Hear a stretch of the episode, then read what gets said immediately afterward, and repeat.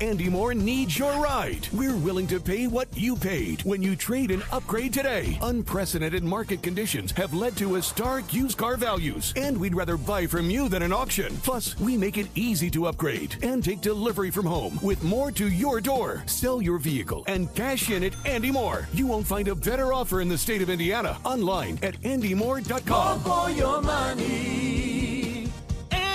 Andy Moore. Call 866-414-3704 toll free for details. Estamos começando mais um Flow Podcast e no dia de hoje temos um podcast especial pra cacete, porque nós temos o João do Plantão 190. Bem-vindo, João.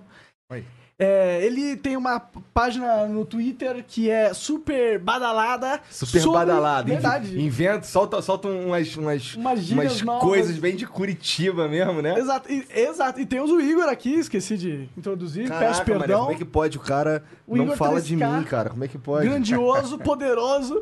É, e hoje a gente vai ficar sabendo um pouco dos bastidores de Curitiba. Não só Curitiba, a gente vai falar sobre bizarrices do mundo inteiro.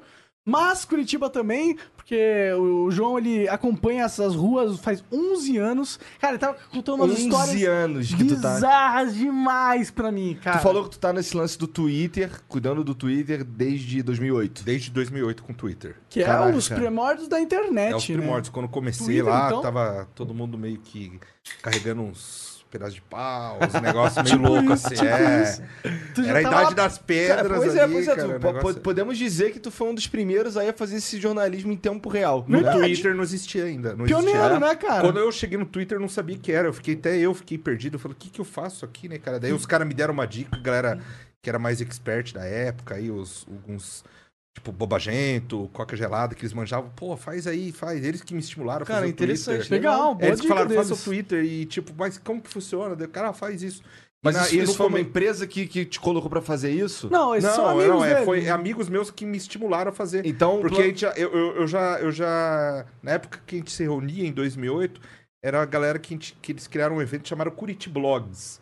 Aí reunia alguns blogueiros. Aham. E eu já mexia muito com essa parte de blog e tudo, mas não tinha um nicho específico. Já trabalhava com nessa área de fotografia, fotojornalismo. Eu já estava meio que engajado na área de informação. Então foi já tu que inventou o Plantão 190. Foi eu. A quem deu, que me ajudou a dar o nome foi o Bobagento. Eu pedi, e aí, que nome que eu vou escolher e tal. É um bom tal, nome, tal." né? É, Plantão é, 90. antes, antes de eu lançar, quando eu, tive a primeira conta do Twitter, antes do Plantão Maneiro. 90, aí eu não sabia que, que, eu, que nome eu escolhia. E que- além de nome, que, que nome eu ia escolher pro Twitter e o que, que eu ia falar. Aí eu primeiro eu coloquei meu nome, normal. Aí os caras falaram, pô, mas só coloca tragédia, né? Eu falei, ah, eu já sei. Daí os caras começaram a me chamar de João Desgraça. Eu falei, vou colocar João Desgraça no Twitter. Aí foi João Desgraça. Aí eu já tinha o Plantão 90, a marca. Daí eu falei, cara, eu vou usar a marca que eu tenho do Plantão 90, eu vou usar no Twitter. Aí mudei pra Melhor Plantão até, porque 90. eu... Porque daí eu criei a marca comercial no Twitter, Cara, entendeu? que interessante. Então, então aí, o, o- eu achava que o Plantão 90 tinha sido algo criado por uma. Por, por algum, sei lá, por alguma TV, por exemplo. E que. Porque assim, é engraçado, porque assim, a minha história aqui em Curitiba, eu, eu, eu, vira, eu vim aqui, passei uma semana na casa de um amigo meu pra conhecer a cidade, pra decidir se eu ia querer mudar ou não. Foi uma decisão fácil até. E uma das primeiras coisas que ele me falou foi assim, cara, segue o Plantão 90. Foi uma das, assim, juro pra tu. Viu? Foi a primeira coisa que o Drizzy me falou, cara, segue o Plantão 90. E tu vai ver as paradas que acontecem aqui. Porque é, eu contava umas paradas pra ele e ele falava assim, cara, aqui em Curitiba, aqui, o, o, o, o Plantão 90 fica- fica falando que caiu, caiu, uma- caiu gente na rua. Aí ele diz que caiu gente na rua lá. Sim, eu vejo... Famosa queda de mesmo nível. Ou a pessoa levou um capote Eu sem gosto precedentes. do capote sem precedentes. Na verdade, é minha esposa, ela é fã louca. Ela é fã louca. Louca, Mariana é louca. Pô, tinha que vir Tá aí, aí, Mari, conhecer o cara. É. E, cara, ela falando desse capote sem pre... Ela mandou te perguntar qual era desse capote sem precedentes. De Eu ouvi falar. Ela, ela- Você tomou um capote sem precedentes esses dias aí? Tomei. Cara, foi feio. Foi, eu acho que o pior tombo que eu tomei na minha vida, cara. E, Foi pô, sem não, não, não. Foi um Capote sem sem precedentes, cara. Cara, foi saindo de um restaurante. Eu pisei, tinha uma rampa e tinha um tapete. Embaixo do tapete tava molhado. Imagina na hora que eu botei o pé no tapete. Nossa, Aladim. Foi Aladim, mas foi Aladim uma perna só. Uma perna foi, É outra o ficou. Saci Aladim. Cara, eu caí, eu caí meio que espacato, assim, que nem o Van Nossa, Damme que- quando desce e abre a a- Nossa Eu senhora. caí, mas no que eu caí, eu bati o joelho e saí rolando na rampa. Nossa. Cara, Eu me quebrei inteiro. Aí o pior, sim, o pior não é cair. isso, Cara, o pior não é cair, o pior é não conseguir levantar. Isso é ruim. Eu tava doendo o corpo inteiro. Aí o restaurante. Bom que o restaurante tava bem vazio, tinha umas três, quatro pessoas só. Aí era uma chinesinha. Ah, tá tudo bem, tá tudo bem. É, machu- machucou. Eu, Não, tô, tô aqui no chão porque É, eu gosto. machucou não, bobeira. Aí eu dei uma bronca nela, falei, cara, como que se bota um tapete em cima de um piso molhado? Eu falei, se fosse uma idosa, cara, deu uma bronca nela, né, cara? Verdade, é. Aí, com dificuldade, eu levantei, com mais dificuldade, consegui entrar no carro e fui, fui direto pro hospital, cara. Tinha me machucado feio mesmo. Fa- Faz, faz quando isso? Faz tempo? Faz três semanas. É? E pior que tudo, que a esposa tava viajando, Eita. Tava sozinho. tava sozinha em casa e, e, assim, quase não consegui entrar no carro. O joelho doendo assim, inchou o joelho na hora. Foi feio, Tom, foi um sem precedente. Sem precedente total mesmo, né? Mas só que não foi nada mais grave, assim, foi só mais contusões, assim, não, não frato, graças a Deus não teve ligamento rompido, fratura. Tanto que no mesmo dia eu fui trabalhar. Eu não sabia que eu tava escalado pra trabalhar, descobri na hora que eu tava em casa relaxando com gelo no joelho, a repórter, ué, você não vai vir trabalhar? Eu, ah, é que eu tô escalado, eu não sabia que eu tava escalado. Tits. Aí, mas eu consegui trabalhar, não, não tava tão dolorido já. Entendi, tu do- trabalha na rua também? Trabalho na rua, na É? rua aí, na...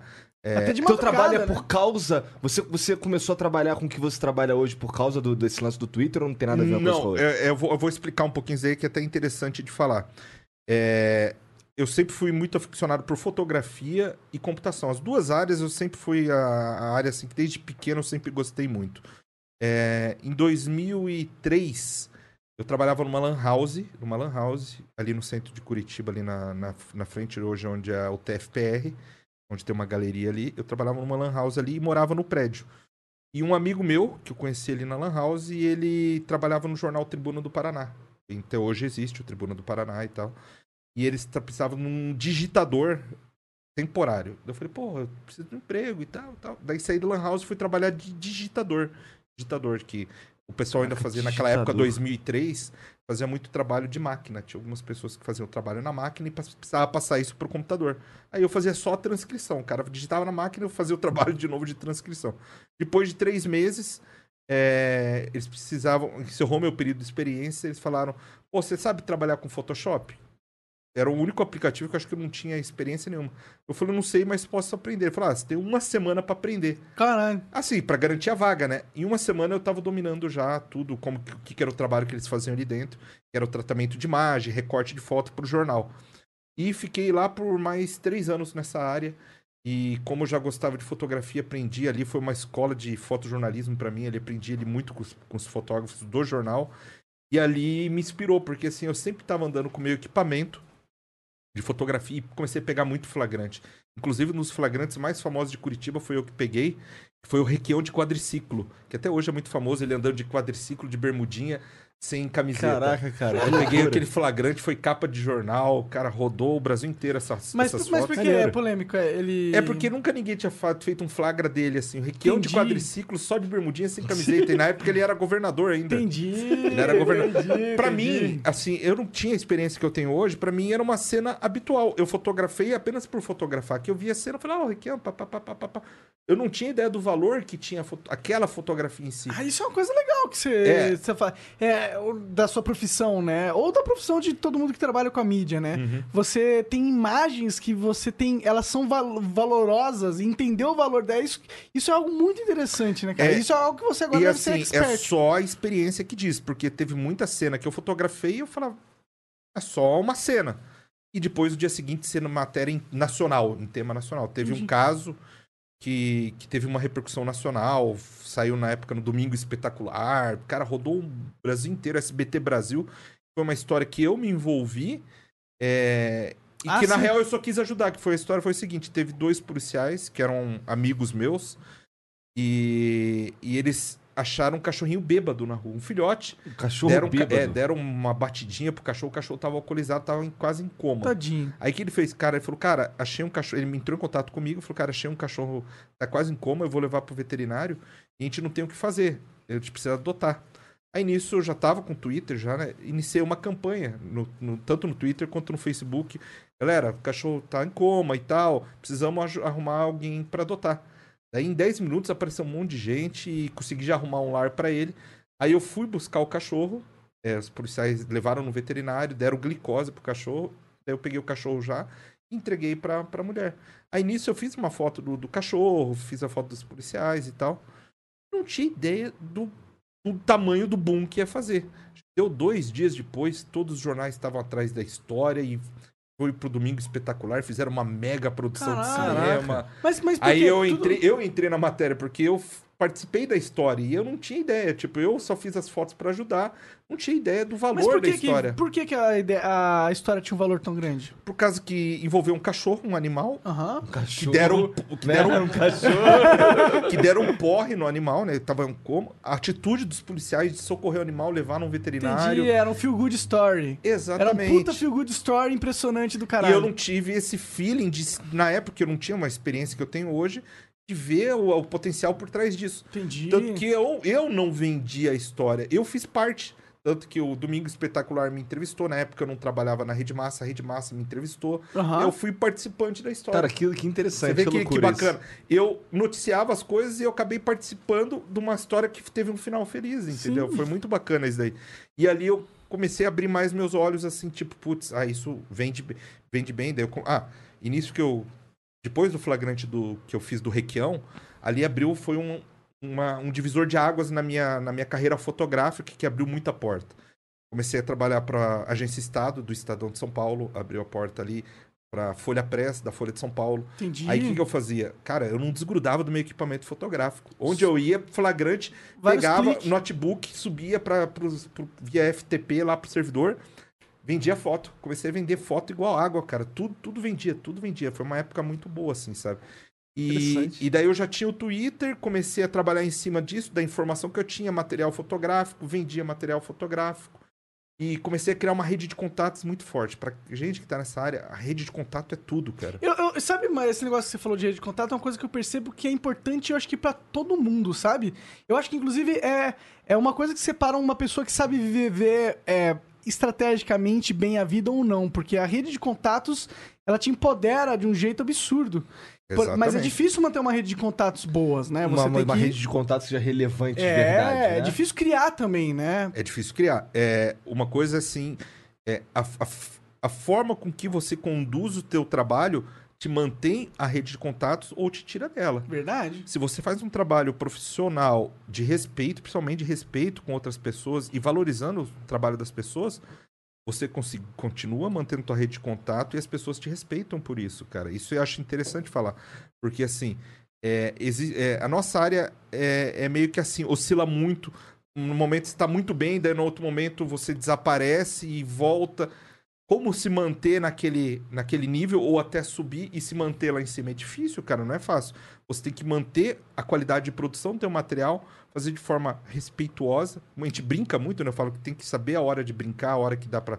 Tem que ser sério, a gente é sério. Quando, se o que suco É, ferve, meu quando o irmão. suco aí- ferve.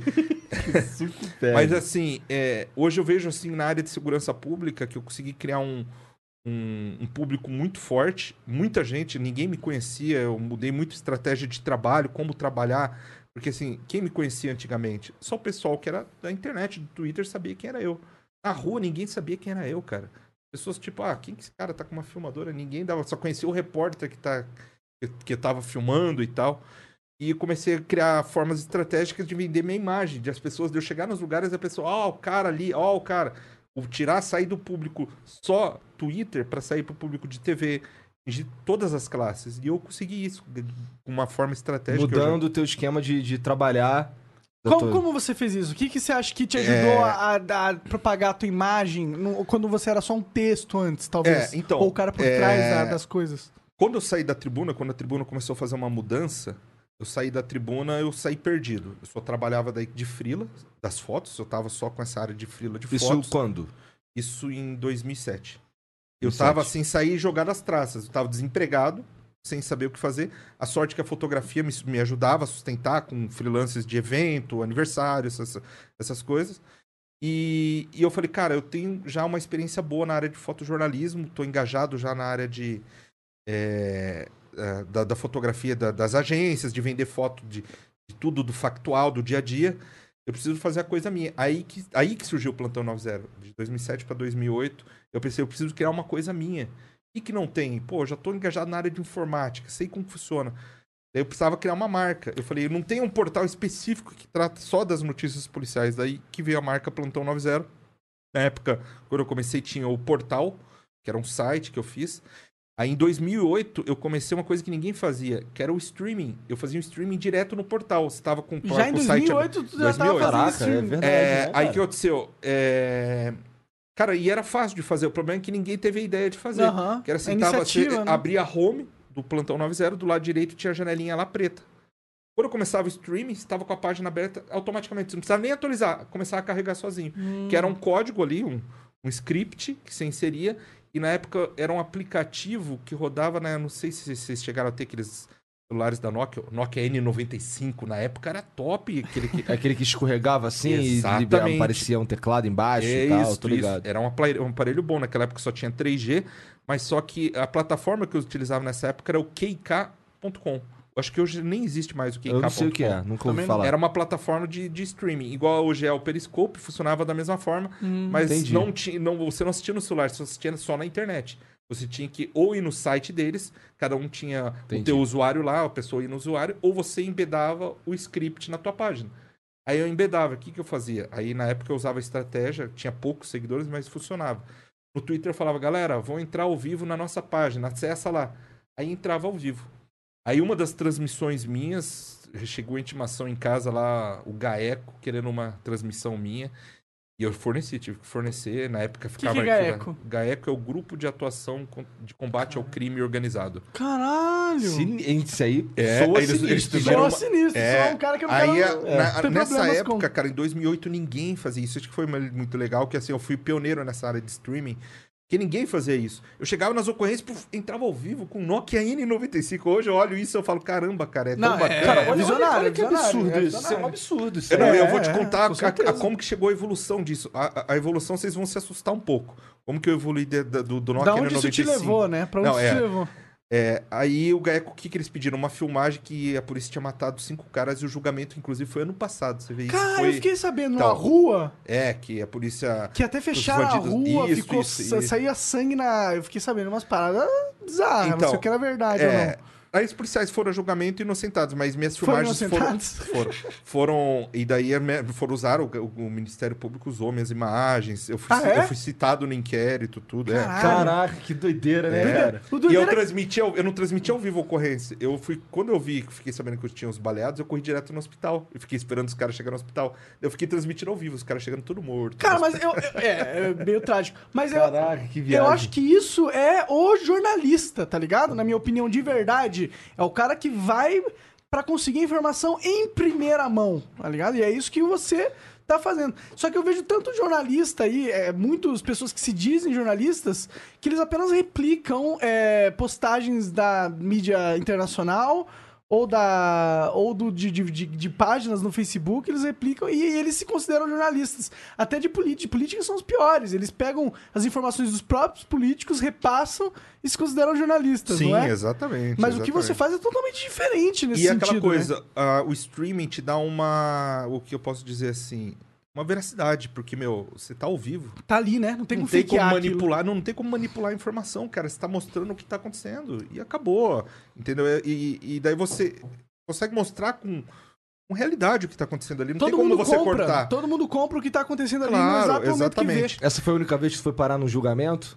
Foi, foi a única vez. Ah, no Que bom, né? julgamento. Mas tu teve que ir lá no Não, não, no não. juiz. Eu não fui colocado como testemunha. Só usaram o meu o material, no, no, Mas no é processo muito massa, todo. né? Deve ser muito legal pra você ver uma coisa que tu tava lá no sozinho com a sua câmera. Não, não tinha, não, tinha mais, não, tinha mais gente, mas só filmando. Não, mas não, eu transmitindo ao vivo, é. Eu sei, mas, olha, mas é. eu digo em qualquer outro Cara, caso. ah, a não, foto do cachorro, sim, por sim, exemplo. sim, sim. Tinha uma parada que foi a, a história da sua vida muito pessoal, entendeu? Não tinha milhões de olhos. A... Não, é. E aí, aquilo, aquilo, aquele momento você põe na- no seu trabalho, que é o seu ganha-pão, e de repente você vê aquilo catapultando e explodindo em redes internacionais. Isso não deve ser Não, é gratificante, eu, eu Demais, imagino. cara. E, e fala, caralho, que trabalho. Eu acho, eu respeito, porque eu acho isso foda pra caralho, tá ligado? Cara, é, é gratificante. é- Eu, eu vou chegar um pouco mais nessa parte aí, da, da- um pouquinho mais pra frente.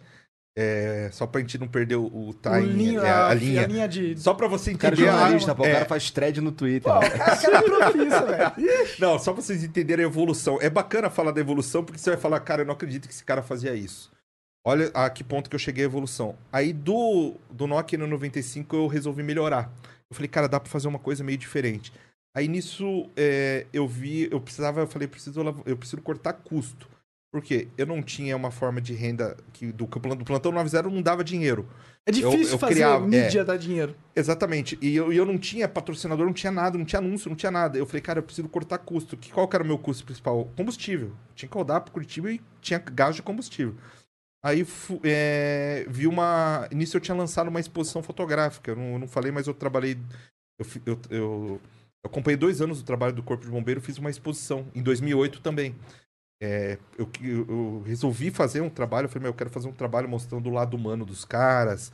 Quero vender uma exposição. Nunca ninguém fez isso no Brasil. Eu quero ser o primeiro a fazer. Fiquei dois anos acompanhando os caras, viajando em, em tudo que você pode imaginar. E fiz uma exposição no Shopping Estação. Cara, foi um sucesso. e Legal, aquilo cara. ali me ajudou. Aí o que aconteceu? Na época, é, daí bem, daí logo depois que lançou a exposição, já estava desempregado também. E eu tava com todo aquele material fotográfico. Daí eu pensei numa estratégia. Pô, o que, que eu vou fazer com essas fotos? É, aí nisso tinha a CNT que tinha um programa 190, que era do, do Roberto Ascioli. Eu falei, cara, quer saber? Eles tinham um link ao vivo na Praça Tiradentes. Eu vou levar minhas fotos lá. Eu vou levar minhas fotos lá e vou vender meu peixe. Pra esse programa Para o 90. programa 90. Interessante. Aí eu cheguei lá, que eles lidavam só com a parte policial, mas televisão, né? Só TV. Eu falei, pô, eu vim aqui trazer, eu quero entregar para o apresentador duas fotos aqui, trouxe várias fotos aqui, eu quero dar duas para ele e tal. Aí o que, que ele fez? Ele chegou e falou: não, não, não, você não vai me entregar, eu quero que você venha no programa amanhã e traga toda a sua exposição aqui. Pô, eu tive- Caralho, sério? Do nada Aí levei, assim? é, do nada. Ele falou no dia seguinte, eu tive meus 10 minutos de fama no programa, levei minha exposição Que fotográfica hora, inteira. cara. Mas eu acho que ali- então ele, ele cara, percebeu que você tinha um... Não, não, mas não, aí não, porque o que, que é o seguinte, eu já tinha o site no ar, eu já tinha um plantão, o site Plantão 90 e já tinha o Twitter. Aí eu ali eu vi com eu vi como uma oportunidade de tentar vender meu peixe, porque eu precisava de um emprego ou pelo menos de uma parceria, do tipo, porra, deixa eu ir junto no carro de vocês, daí eu já cortava o gás do combustível. E, E pegava o furo é. também. Aí eu ofereci a proposta do, do site, falei, pô, vamos fazer uma parceria, tem o Plantão 90, tal, eu divulgo aí as matérias de vocês e tal. E nisso eles estavam fazendo um site deles. Aí ele não gostou muito, os caras lá não queriam muito e tal, mas me permitiram de eu acompanhar junto. Aham, não, aham. mas pode ir junto aqui e tal, uma parceria e tal. Fechou. Falei, fechou. Aí eu comecei a andar junto com eles nos carros. Cortei já a parte do combustível e ali, Aham. pra mim, ali foi um. Porque assim, eu sabia onde estava a informação nessa época, eu não tinha tanto a informação na minha mão. Ali eu fui aprendendo como que se trabalhava mais na área de televisão, porque eu nunca tinha trabalhado em TV. E até que um, um dos cinegrafistas saiu e apareceu a oportunidade de trabalhar como cinegrafista lá pra eles. Ali eu comecei a aprender a filmar. Aí Entendi. ali eu fiquei, se não me engano, quatro anos, daí filme, trabalhando com filmagem, e fui aproveitando pra alavancar. Enquanto eu tava trabalhando com filmagem, fui alavancando o Plantão 90, aprendendo a trabalhar Mas nessa você área. sempre sentiu que era isso que você queria fazer, negócio Sempre, na sempre. mídia. E, e por, por que que você... pô, Da onde você acha que vem essa sua motivação pra querer... Porque, mano, você tava me contando umas histórias, é algo que é até arriscado pra você. Não é uma... Claro, claro. Não é uma profissão do tipo... Você não tá sendo, sei lá, mecânico, tá ligado? Que mecânico, não, o máximo que pode algo acontecer é o carro cair na cabeça dele, né? Ô, eu, eu fiz matéria esse tempo atrás, o cara tava embaixo do carro e o carro caiu em cima do cara, ninguém viu na oficina. Ele ficou umas três horas lá, aí, ô, o cara tá ali há muito tempo, foram ver, o cara tava morto. Ele Caraca, ficou umas cara. três horas, cara, ali em Que São José. doideira, cara. Que Ali em São. José, cara. que doideira! Nunca vi nada igual, cara. Cara, podia Porque assim, é, é porque não deu tempo dele gritar. Na hora que o carro baixou, bateu no peito e ele não conseguiu falar. Ele ficou assim, sem fôlego. Puta e ninguém viu. Acharam que ele tava trabalhando embaixo do carro. Ficou três horas ali, embaixo do carro e ninguém viu. Na hora que, Que- viram, foram lá, chamaram que o SEAT, bombeiro, fui trágico. lá também. Puta Tragédia, cara, tragédia. Cara, então, é. é, é. Acontece, né? Pode ser qualquer Claro, área. claro. É só, é só tu que, que, que corre atrás dessas paradas aí? É você sozinho que cuida do plantão 90? Não, minha esposa trabalha diretamente comigo. É? É, depois que a gente se juntou, ensinei ela a trabalhar, a gente uniu o útil ao agradável. Ela Ela, é meu braço direito. Ela, É ah, eu, eu, percebi, eu percebi, eu percebi que são várias Porque, pessoas assim, comentando. Faz tempo isso, cara? Faz tempo? Que ela tá junto? É. Já há cinco anos. É? Cinco anos. Caraca, que interessante. E assim, é. é- Tá certo esse lance de, de, de ter um parceiro cuidando do Twitter? E dá, eu acho que dá, porque É? assim, ela pegou bem o feeling da coisa. Depois que ela pegou, a gente teve um crescimento muito grande, cara. Assim, ela, Ela pegou toda a forma de que eu trabalho e consegui entender como eu trabalho e aperfeiçoar. Entendi. Legal. Tipo, ela melhorou muita coisa. E assim muita sobra coisa, tempo pra você fa- correr atrás de outras coisas, Enquanto, resolver enquanto eu tô na coisas. rua, ela tá em casa, ela tá me Ah. ajudando a monitorar, olhando as ocorrências, tudo que tá entrando. Ó, tipo, às vezes eu tô ali gravando, ela já me avisou, ó, já tem outro BO em tal lugar. Isso é muito Caraca, útil. isso Ela é é- tipo. Cara, é meu braço direito. É meu tipo braço Ah, direito. o oráculo do Batman. Exato, exato, exato. Fica lá no- nos monitorzinhos assim. Legal. Ah, uma coisa que eu queria contar, que eu, Hum. que eu já tava esquecendo, que eu falo que é interessante a evolução do, do streaming. Ah. Quando eu comecei a trabalhar no programa 90, eu falei, galera, é, a gente não tem link, igual, porque naquela época, como que funcionava o link ao vivo pra TV? Cara, era uma van, não existia mochilink, não tinha nada disso. Falei, galera, vamos fazer um, vamos fazer ao vivo, internet. Os caras, mas como, como? Pô, existia o Skype. Vamos fazer assim, eu pego, vou na rua da ocorrência, chego na ocorrência, ligo o Skype e vocês ligam o Skype numa tela aí e Captura. projeta na tela ali do, do computador. Aham. E o áudio eu faço por telefone. Beleza, vamos testar. Daí o que, que eu fazia? Eu pa- parava o carro, colocava o notebook em cima do carro, virava a webcam pra mim, via telefone, eu entrava ao vivo via Skype. Isso em 2008. Cara, 2008. 2008. Daí eu falei, dá pra melhorar. O que, que eu fiz? Eu falei, pô, a gente tem a filmadora, vou comprar uma placa de captura USB, ligo a placa de captura USB na filmadora, temos um link móvel via o Skype. Funcionou. 2008 a gente tava fazendo com a filmadora, usando uma placa de captura USB, transmitindo via Skype. Em 2008, cara, ninguém fazia isso. Todo Não, mundo é, precisava de van pra fazer 2008 as era, transmissões era ao tudo, vivo. tudo a época antiga, tudo acostumado É, com... cara. Cara, e foi 2008 muito legal tempo. essa evolução, porque a gente conseguia fazer o que ninguém fazia. Ninguém fazia isso, cara. A gente saía na frente. Isso Poxa, sempre, mas sempre aqui em vamos- isso, Curitiba. isso, isso sempre, sempre aqui em Curitiba. Porque mas- assim, o interessante de falar assim, porque, meu, é bacana dizer que foi o primeiro, porque, cara, ninguém tinha essa capacidade. Por exemplo, aconteceu um acidente agora grave lá, cinco mortos, uma tragédia. Cara, isso ia entrar no ar daqui 4, 5 horas. Cara, a gente, em 30 minutos a gente tava com isso ao vivo, com vídeo, com tudo. Vocês Em eram... Em 10 anos atrás, isso era uma evolução. É, eu posso dizer que eu. outro nível, né? Cara, e, Um aprimoramento. é, hoje, hoje Uma é nova fácil fazer. tecnologia, parece. O que a gente certeza. fazia 10 anos atrás é moleza fazer hoje. Mas naquela época não tinha tecnologia. E a gente aproveitou tudo que tinha, tudo que fornecia, e conseguimos ir apri- aprimorando, melhorando. Mas mesmo melhorando. assim, eu sinto que, eu não, por exemplo, eu não conheço muitas páginas igual a sua no Twitter, Uhum. por exemplo. No- em Curitiba eu só conheço a sua. Confesso que eu não fui um cara que pesquisou a fundo, mas que faz assim. É, cobrir notícias que estão acontecendo na cidade fisicamente, em tempo Porra, real. pois é, isso é muito louco. Eu, acho, eu fico um pouco impressionado como, com, com a onipresença da parada. né, cara? o nego caiu, o nego tropeçou na rua. Aí, caralho. Por- Eu, ju- eu Né? juro, eu achei que era tipo Batman, tá ligado? Que tinha Gotham City ali no computador e tava monitorando as paradas. Mas não tem um. Não tem um. Hoje, hoje, 2019, não tem um, um- uma ajuda de. De outras Uma pessoas. rede. Tem, Tu tinha claro, que ter uma claro. galera, uns Não, cinco claro, é, é, é assim, a gente, hoje a gente trabalha muito com parceria, cara, com muito parceria, tipo, é, tem muita gente que usa meu material meu e tem, eu uso muito material de outras pessoas. Claro. A gente, é, é aquela coisa, meu, não tem como ser onipresente, que nem você falou. Pois é. Por mais que pareça, não tem como, cara, porque, meu, Curitiba é muito grande e eu preciso descansar também. Claro. Aí, meu, Pois o é, trabalho, você o tá trabalho, aqui agora, né? eu vou falar cara? pra você, é, o trabalho, o mais cansativo não é o trabalho em si, e sim dirigir. Eu vou, vou dar um exemplo. Essa semana, em dois dias de ocorrência, eu dirigi 200 quilômetros, cara. Caraca. Em dois Caralho. plantões, 200 quilômetros. A gente fez nove matérias. Cara, pra uma cidade que nem Curitiba, cara, a gente passa mais tempo no carro do que na ocorrência em si. Na ocorrência, a gente fica lá, rapidão. é 10, 15 minutos.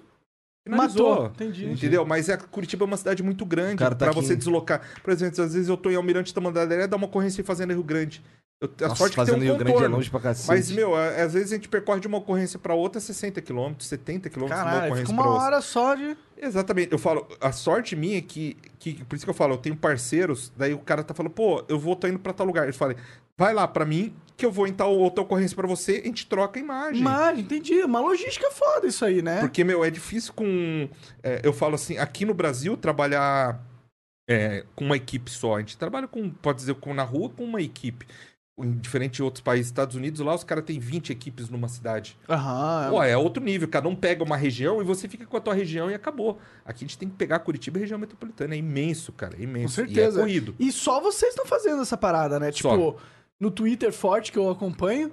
E, cara, deve ser muito louco, porque eu acho que com o tempo, né, você trabalhando nisso, você deve ter é aquilo que você tava falando, meio que adquirindo vários contatos de pessoas muito interessantes, tá ligado? Você deve conhecer, por exemplo, tipo, o contato de um funerário foda aqui em Curitiba. Não, tem. Tem de tudo que você pode imaginar, cara. louco, E isso não é foda. Você não sente como que, tipo, você tá construindo raízes dentro da cidade e você se torna parte da cidade? Eu- Você se torna, tipo, um é personagem. tipo, agora da tu é o cidade. Oil Man também, né? Não, você não é, não é tão é bizarro e engraçado, mas. Mas sim, nesse sentido, Sabe, sim. co- co- conhecer. Por exemplo, eu, eu sei que Curitiba tem umas. Tem umas, uma- umas coisas bem curitibanas mesmo, tipo X Montanha, tipo. O outro dia me falaram do, do cavalo babão, que aqui ele fica na, na- no Largo da é Horta. isso, deve ser tudo coisa que pra você, putz, você tá enjoado de saber disso tudo, né? Todas as lendas Cara, da gente- cidade, por assim dizer. É, os, os locais, e- porque, meu, a gente, a gente roda muito. A gente roda muito, cara. Eu falo. Acho que do a gente conhece a cidade melhor que taxista. Principalmente os lugares mais remotos, que a gente vai em cada, cada lugar, cara. E é interessante, assim, que se você olhar meu Google Maps do meu celular, tá mapeado lá, tipo, não entrar aqui. cara, mas, já Esses não é. entrar aqui é, significa o quê? É uma Local de alto esquisita? risco, porque, tipo, que eu entrei uma vez, viu a cagada que eu fiz de ter entrado e fala, meu, nunca mais eu vou passar por esse caminho. Então, Entendi. aí tem marcações Pô, vale, vale, vale um dinheiro esse seu Maps aí, cara. Sim, Legal, sim. legal. E, cara, eu falo, meu, eu fico imaginando, pô, é... Eu tô mais esperto, mas imagina uma pessoa desligada entra num ponto desse, o risco é perigoso. Mas Curitiba é tranquilo. É, pois é, isso, isso que, eu, É. que eu quero te perguntar agora. É. Curitiba é uma cidade perigosa, na tua opinião? É, eu acho que a gente tem que tomar como referência alguma coisa. Se for comparar com o Rio de Janeiro, é mais calmo. É, proporcionalmente, dependendo da quantidade de crimes, ela é mais perigosa. Por exemplo, roubo, Sério? roubo de veículo é uma coisa absurda. Ah, você tava É, falando é. que estão 50 carros É, roubados. chega a pico de 50 carros por dia, só em Curitiba, Cara, sem contar a como região pode metropolitana. 50 carros? Não, a gente viu 50 hoje... pessoas no dia, em 24 fucking horas. Exato, a gente tava vendo agora que a população de Curitiba, ela é 10... por- É o quê? 1% talvez, ou 2% Não, é- da população de São Paulo. Ah, Não é? sim, cara. É, Então, Curitiba tem 50 por 1,7 1,3 bilhão- milhão de habitantes, é isso, né? Ah, não sei a quantidade. é por aí, 1,7, 1,3 milhão de habitantes. São, Paulo, tem 20. Então 2%. Sim. É, mas São Paulo deve ter, sei lá, mil carros roubados todo dia, talvez. Não, mas Cara, então, é 50%, 50 Você carros sabe, por você dia... sabe alguma estatística de São Paulo, alguma coisa Não, assim? não sei. São 50 Paulo, não. carros por dia é algo absurdo, moleque. É muito carro, cara. Faz 10 dias, 500 carros. Exato. 30 dias, 1.500 carros. 1.500 carros. Pra onde vão 1.500 carros todo mês? pois é, Exatamente, tem parece- 1.500 Um carros. ano é 10 mil carros. Ou 12 mil carros. Quanto, quanto que é isso já, né? Quanto, Cara, é um quanto que é isso na porcentagem da população? É 0,1%. Não, mas se for analisar onde estão indo todos esses Pois é, carros, não pra tem- onde vai? sei. É muito carro. Verdade. Muito carro. Muito carro. É, tipo, enche o pátio da Renault, pô. Enche É o muito pátio da Todo dia, né? Verdade. É, E pra onde você enxerga o seu trabalho indo agora, cara? Porque eu, eu, eu, eu acho que é, o que você faz é algo que sempre vai ter necessidade de alguém fazer. É, é, eu, eu vejo mudanças rápidas. Eu, eu vejo assim mudanças rápidas que vieram pra atrapalhar o trabalho, Hum. principalmente pra atrapalhar, cara. O, o WhatsApp foi uma fonte de, de, assim que eu posso dizer que atrapalhou muito, cara. Por quê? Pelo cópia, cópia de conteúdo. Por exemplo, hoje eu trabalho, presto, faço pratico prestação de serviço desde quando inaugurou o portal Massa News. Eu tenho minha coluna lá. Aí o cara vai lá, dá um Ctrl C, vai lá, pega minhas fotos e solta no WhatsApp. Aí eu te pergunto, por que, que o cara vai acessar a página, sendo que tá no WhatsApp o texto e as fotos? Não Eu tive um problema gravíssimo com isso. Grave, eu falei, cara, como que eu vou resolver esse problema de plágio de texto? Primeiro eu comecei a identificar. Eu chegava pro cara e falei, ô cara, beleza? Você tá copiando meu texto. Você quer continuar vivo? Para agora. Daí o cara parou, não, tô brincando, eu não falava isso. O cara tem Deveria. os contatos, né? O cara tá É. ligado nos bagulho aí. Se, se um dia o João falar isso pra mim, eu vou levar a sério e tu vou vai levar ficar sério. Não, tô brincando, tô brincando. Não, assim, eu conversei, tive conversas sérias, assim. Eu falei, cara, você tá prejudicando o meu trabalho. Você não é Mas, da área mas de ele comunicação. pega e posta num grupo, é isso? No grupo. E aí o grupo se dissemina. Do grupo se dissemina, faz o efeito bola de neve. E o Aí- grupo é gigantesco, assim? Não, tipo é, isso? assim, de um grupo passa pro outro, pro outro, pro outro, É, pro outro, pro mas outro, não faz tem efeito bola como de neve. lutar contra isso, porque são Tem. milhares de pessoas. Não, tem. são? Por isso que eu falei, eu, eu falei, eu tive que mudar a estratégia de trabalho. Primeiro, identificar quem são. Não eram muitas pessoas. Assim, dá pra contar nos dedos quantos caras que Entendi. faziam isso. Eu falei, cara, é pouca gente. Eu comecei a conversar com os caras na, na- na educação. Falei, cara, pô, Ah, eu trabalho com isso, eu preciso do acesso, é meu ganha-pão, eu preciso. Você tá me tirando esse acesso. Vamos fazer o seguinte. Vamos fazer um bem bolado? Se quiser, eu faço um videozinho pra ti. é, Mas coloque o link da minha matéria. Eu não copio meu texto, só coloca o link. Só divulga meu Ah, link. isso pra ele é de boa. Claro, aí eu consegui conversar e convencer essas pessoas. E hoje essas pessoas me ajudam. Você vê? Eu consegui Entendi, reverter. isso foi inteligente da sua parte. ninguém. Não precisei matar ninguém. Não, e, e daí, que que eu, o- e outro problema que eu tinha, né? Além do plágio, é, eu falei, cara, pô, ninguém sabe quem sou eu na rua. Eu chego É. nas ocorrências e ninguém sabe. Aí eu falei, cara, eu preciso trabalhar de uma forma de vender minha imagem. Onde eu vou vender minha imagem? No WhatsApp. Aí, aí é é comecei a, a fazer, produzir vídeos, teaserzinhos, chamadas. Ô, galera, cheguei numa ocorrência aqui, acidente de trânsito, olha lá, o acidente tá ali atrás, o SEAT tá chegando. E daqui a pouco vou trazer mais informações no massanews.com. Videozinhos de 15, 20 segundos. É. Comecei a fazer isso. Comecei como teste. Eu falei, vamos ver se vai funcionar. Cara, é os vídeos começou a espalhar, espalhar, espalhar. Comecei a chegar nos locais, as pessoas começaram a me conhecer. Ó, você é o cara do vídeo. Ah, eu sempre vejo seus vídeos no Isso é WhatsApp. legal, né? Cara, funcionou essa estratégia. Foi a melhor estratégia Eu, que eu apliquei eu acho que essa hoje. sua história aí, ela fala muito sobre a importância da construção da imagem pro criador de conteúdo na internet, né? Sim. Mesmo uma parada que não necessariamente você vai associar a uma necessidade de você ter sua imagem presente, que é reportagem de coisas policiais que acontecem, mas você percebe que ter sua imagem lá te ajuda a adquirir um público na internet, te ajuda a criar um... um... Como se fosse uma aura, né? Sim. na, na, na cidade de reconhecimento, isso, isso é útil, deve ser útil pra você. Acho que você deve, por, por- por exemplo, chegar em situações onde a pessoa te sabe que informação que você quer ou está disposta a te dar informação só porque sabe o porquê você está ali. Exatamente. Não, isso tem acontecido. É, isso eu falo, a gente constrói uma imagem, até questão de respeito, né, cara? Por exemplo, a gente vê uma cena de crime. Ah, um cara foi assassinado num assalto. Primeira coisa que eu faço, eu falo assim pra família: pode contar comigo que eu vou te ajudar no que for. Porque, cara, é um momento muito difícil. Aquela pessoa não quer a gente ali, que ela perdeu Não, um ela ente quer, ela quer querido. que aquela situação não aconteça, né? É, e ela não gosta. A imprensa não é bem vista numa cena de crime, pelo, pelas, principalmente pelos parentes. É difícil ver um parente que chega lá e vem, ô, vocês aqui, vem aqui. Vem pô." aqui fazer É, matéria do meu Mas a gente, parente muitas vezes a- a- as pessoas não entendem que a gente está disposto a ajudar, a tentar localizar. Cara, e a gente vai atrás, a gente investiga, a pessoa não tem ideia do quanto a gente vai atrás de para tentar elucidar um crime, para tentar colocar um autor atrás das Até porque grades. isso é, é, é- é o seu material de trabalho, né? Sim, exatamente. Você tem um É. incentivo pra fazer isso. Claro, pô, e, cara, você não tem ideia da quantidade de gente que a gente consegue ajudar. As pessoas não têm ideia de misturar. Pô, roubaram meu carro. Espera aí, eu tenho uns Eu contatos. vejo que você de vez em quando tuita umas paradas assim. uns eu de roubo de veículo. Meu, de e ajuda a carro. recuperar. Porque, meu, aquilo se espalha tão rápido. E muitas vezes a pessoa, pô, esse carro tá estacionado aqui na minha rua. Sério, puxa a placa. É esse mesmo. Porra, já liga, liga aí Cara, pra que polícia. E recupera. Cara, a gente já recuperou tanto carro roubado, cara. Já ajudou Cara, você, recuperar. você, você já parou pra pensar que você tá ganhando pontos com Deus, cara? Tá, também, né? Garantir a vaga lá. E eu, eu, eu, eu falo assim, é uma coisa que eu, os caras até falam assim, "Pá, às vezes você é meio chato com isso. É, é uma questão ética que eu falo que muita gente não segue. E eu falo, porra, cara, você chega numa ocorrência, não tem uma ambulância lá, tipo um acidente de trânsito, o que, que você faz? Você vai filmar ou você vai tentar fazer alguma coisa pra ajudar a pessoa que tá E acidentada? isso que você tá falando é muito interessante, a é. ética de trabalho de um É. jornalista, né? Isso aí, Aí, é fundamental. Cara, nos dois anos que eu fiquei no Corpo de Bombeiros, ali foi uma escola pra mim. Foi uma escola. Eu aprendi por osmose. Cara, eu aprendi muito ali. Aprendi E muito. os bombeiros são os caras foda mesmo? São, São, umas são pessoas foda. assim que você fala, puta, essa pessoa é uma São, são, foda. eu tiro o chapéu pros caras, cara. Eu tiro o chapéu porque, meu. Porque o cara, se ele escolhe É, ser bombeiro, Não, né? e, e não é só questão do trabalho, é o psicológico, cara. O psicológico deles é muito abalado. É assim, meu, o, o- a gente lida com muita tragédia. Agora imagina ele que tem que colocar a mão na tragédia. Não só a maior vida na tragédia, né? Total. É. E muitas vezes não consegue salvar uma vida, aquilo afeta muito o psicológico. Tem Imagina. bombeiro com E problema você, de cara, depressão. a sua, a sua, a- o seu, seu trabalho acaba te levando pra lugares que as pessoas geralmente não querem ir. Verdade, é um bom Por exemplo, ponto. uma pessoa, um acidente de carro, vagabundo fatiado na rua ali, desmanchado. Isso não te afeta, cara? Eu vou falar pra você. Tu gosta, tu curte Não, esse lance? não, eu Como não, é é? eu vou falar bem, bem a verdade. Quando eu chego, eu não olho. É. Eu fico de longe. Eu fico de longe. Faz mal isso, cara? Ah, Ou eu não, não, mas mais? eu não, não porque eu não fico olhando. Eu falo assim, é, eu falo, pra que que eu vou carregar uma informação no meu cérebro uma imagem de um corpo ali?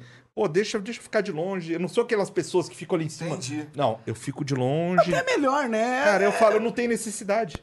Eu falo, pô, mostra tudo de longe, ou um detalhezinho, alguma coisa, mas, meu, Mas eu não você- gosto de ver. Eu falo pra você, não gosto de ver. Mas uma coisa que é fato é que você acaba sempre estando em situações com uma carga energética Sim, pesada, terrível. né? Negativa. Eu vou, vou- é, é, teve- tem, é por isso que eu falei, voltando à parte do bombeiro, como foi uma escola, todas as ocorrências eu priorizei, eu posso dizer assim, que, que acho que me traz um, um alívio psicológico, eu priorizei a vida. Se eu chego antes que o resgate, a primeira coisa que eu vou fazer, eu vou socorrer aquela pessoa que tá lá. Eu já perdi a conta de quantas vezes eu fiz isso, já perdi de fazer matéria para tentar socorrer. Teve um caso no Santa Cândida, do, que eu tava próximo, e a gente monitora a frequência do corpo de bombeiros e eu vi que acionou por uma ocorrência de uma mulher esfaqueada. Falei, putz, tô do lado. Cheguei ali, eu vi uma mulher desesperada na rua. Ah, aqui, aqui, onde que tá? Tá dentro da casa. Eu cheguei lá, era uma criança, cara. Puta que Nossa. pariu. Eu olhei. Até me deu, deu É, aí eu olhei, era uma criança acho que de 9 anos, se eu não me engano. Aí a mãe desesperada com ela no colo, sangue por tudo, e eu tentando achar sinais vitais. E nada, e daí a primeira coisa que eu fiz, liguei, porque assim, eles tinham acionado o SEAT, e quando é situação grave, eles acionam um médico em outra ambulância. Aí liguei e falei, ó, seguinte, é a situação. Deixa eu falar com o médico. Já pedi, passa pro médico, que é o médico que faz a triagem. A situação é gravíssima, é uma criança e tá em parada. Eu falei, tá em parada cardíaca. Prior- O médico chegou voando lá. Prioridade zero, né, cara? até arrepia, cara. Ó, eu também, cara. Cara, Faz aí tempo che- isso aí também? Faz, faz alguns anos. É. Aí, cara, o médico chegou e, e eu continuei ali dentro da casa acompanhando e o médico olhou e falou, cara, não tem o que fazer. E a mãe continuava com a criança no colo, com a filha. Nossa, cara. Aí ele chegou assim, mãe, eu preciso que você coloque ela no chão e que a senhora saia. Tá, mas ela vai ficar bem, né? Ela vai ficar bem, a mãe falava isso. Puta E a gente não pariu. podia falar que é tipo, ela Já morreu. era. Mãe, solte a criança. Daí a mãe soltou, colocou ela no chão, daí o médico veio. Na hora que ele tava cobrindo, chegou a avó, velho. Daí a avó Puta que pariu. tinha problema no coração, ela viu a cena, já botou a mão no coração e começou aquele griteiro e a gente segurando a avó, porque a partir daquele momento era uma cena de crime. A cena de crime tem que ser muito bem preservada para você conseguir achar o autor. Se você contamina uma cena de crime, a chance de você não achar o autor é muito grande. Aí eu pensamos, precisamos preservar a cena de crime. A criança morreu, não tem mais o que fazer além de preservar a cena. E tinha que tirar. Daí chegou a avó, Mas vai Conseguimos explicar, segurar, né? conseguimos vai segurar. explicar Não, pra pessoa. mas a né? avó segurou. Aí na hora que tirou a avó, chegou o pai, cara. Na hora que chegou o pai, não teve como segurar. Aí o pai invadiu a casa. E foi uma cena muito pesada, assim, tipo, meus. É, tanto que o, o policial que foi lá, cara, e deu entrevista, começou a chorar durante a entrevista, falou, eu tenho uma filha da mesma idade. Assim, foi muito pesado. Eu fiquei uma semana, assim, que eu fiquei arrasado. Porque, assim, cara, eu não tinha intuito nenhum de fazer a matéria ali. Eu queria ajudar. Eu tinha conhecimento pra ajudar, mas não tinha mais o que fazer ali. Infelizmente, eu cheguei, ela já estava em óbito e ela já tinha morrido já fazia um tempo. Porque assim, a mãe ficou. O autor se entregou no dia seguinte, foi o primo que matou. Caralho. Sofria de esquizofrenia, falou que ouviu vozes. E Puta e era esquizofrênico, não foi maldade, nada, era doente mental. E nunca tinha feito nenhuma maldade. Tava o primo com ela em casa, simplesmente falou: ah, eu ouvi vozes mandando matar ela. E matou. E ele se entregou no dia seguinte, ele foi na guarda municipal, ou eu que matei minha prima, eu quero me entregar e tal. Você vê, era um cara.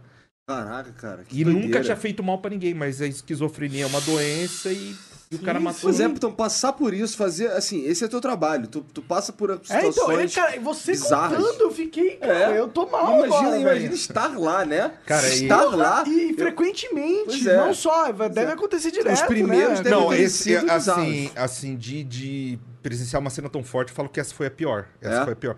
O mais Porque bac- soa mas é inter- mesmo. É. Porra! Cara, tem histórias assim que vo- você consegue ajudar a pessoa. Do tipo, você vai lá, se socorre. Você tava falando lá. de uma senhora aqui na É, Manuel Ribas, né? Isso, a senhora que eu tava indo com a, com a- minha esposa e com a minha filha no Parque Barigui, e ela tava infartada, caída na rua, ninguém conseguia fazer nada, o filho chorando, e as pessoas ligando pra socorro, e ninguém colocava a mão, e ela tava em parada cardíaca, cara. E daí eu percebi, e num momento eu já iniciei as manobras para reanimar, massagem, massagem, massagem. Foi 25 minutos, cara. 25 minutos até a chegada do SAMU e ela em parada. O SAMU continuou reanimando, ela foi pro hospital, acho que teve duas paradas ainda no hospital, sobreviveu sem sequela.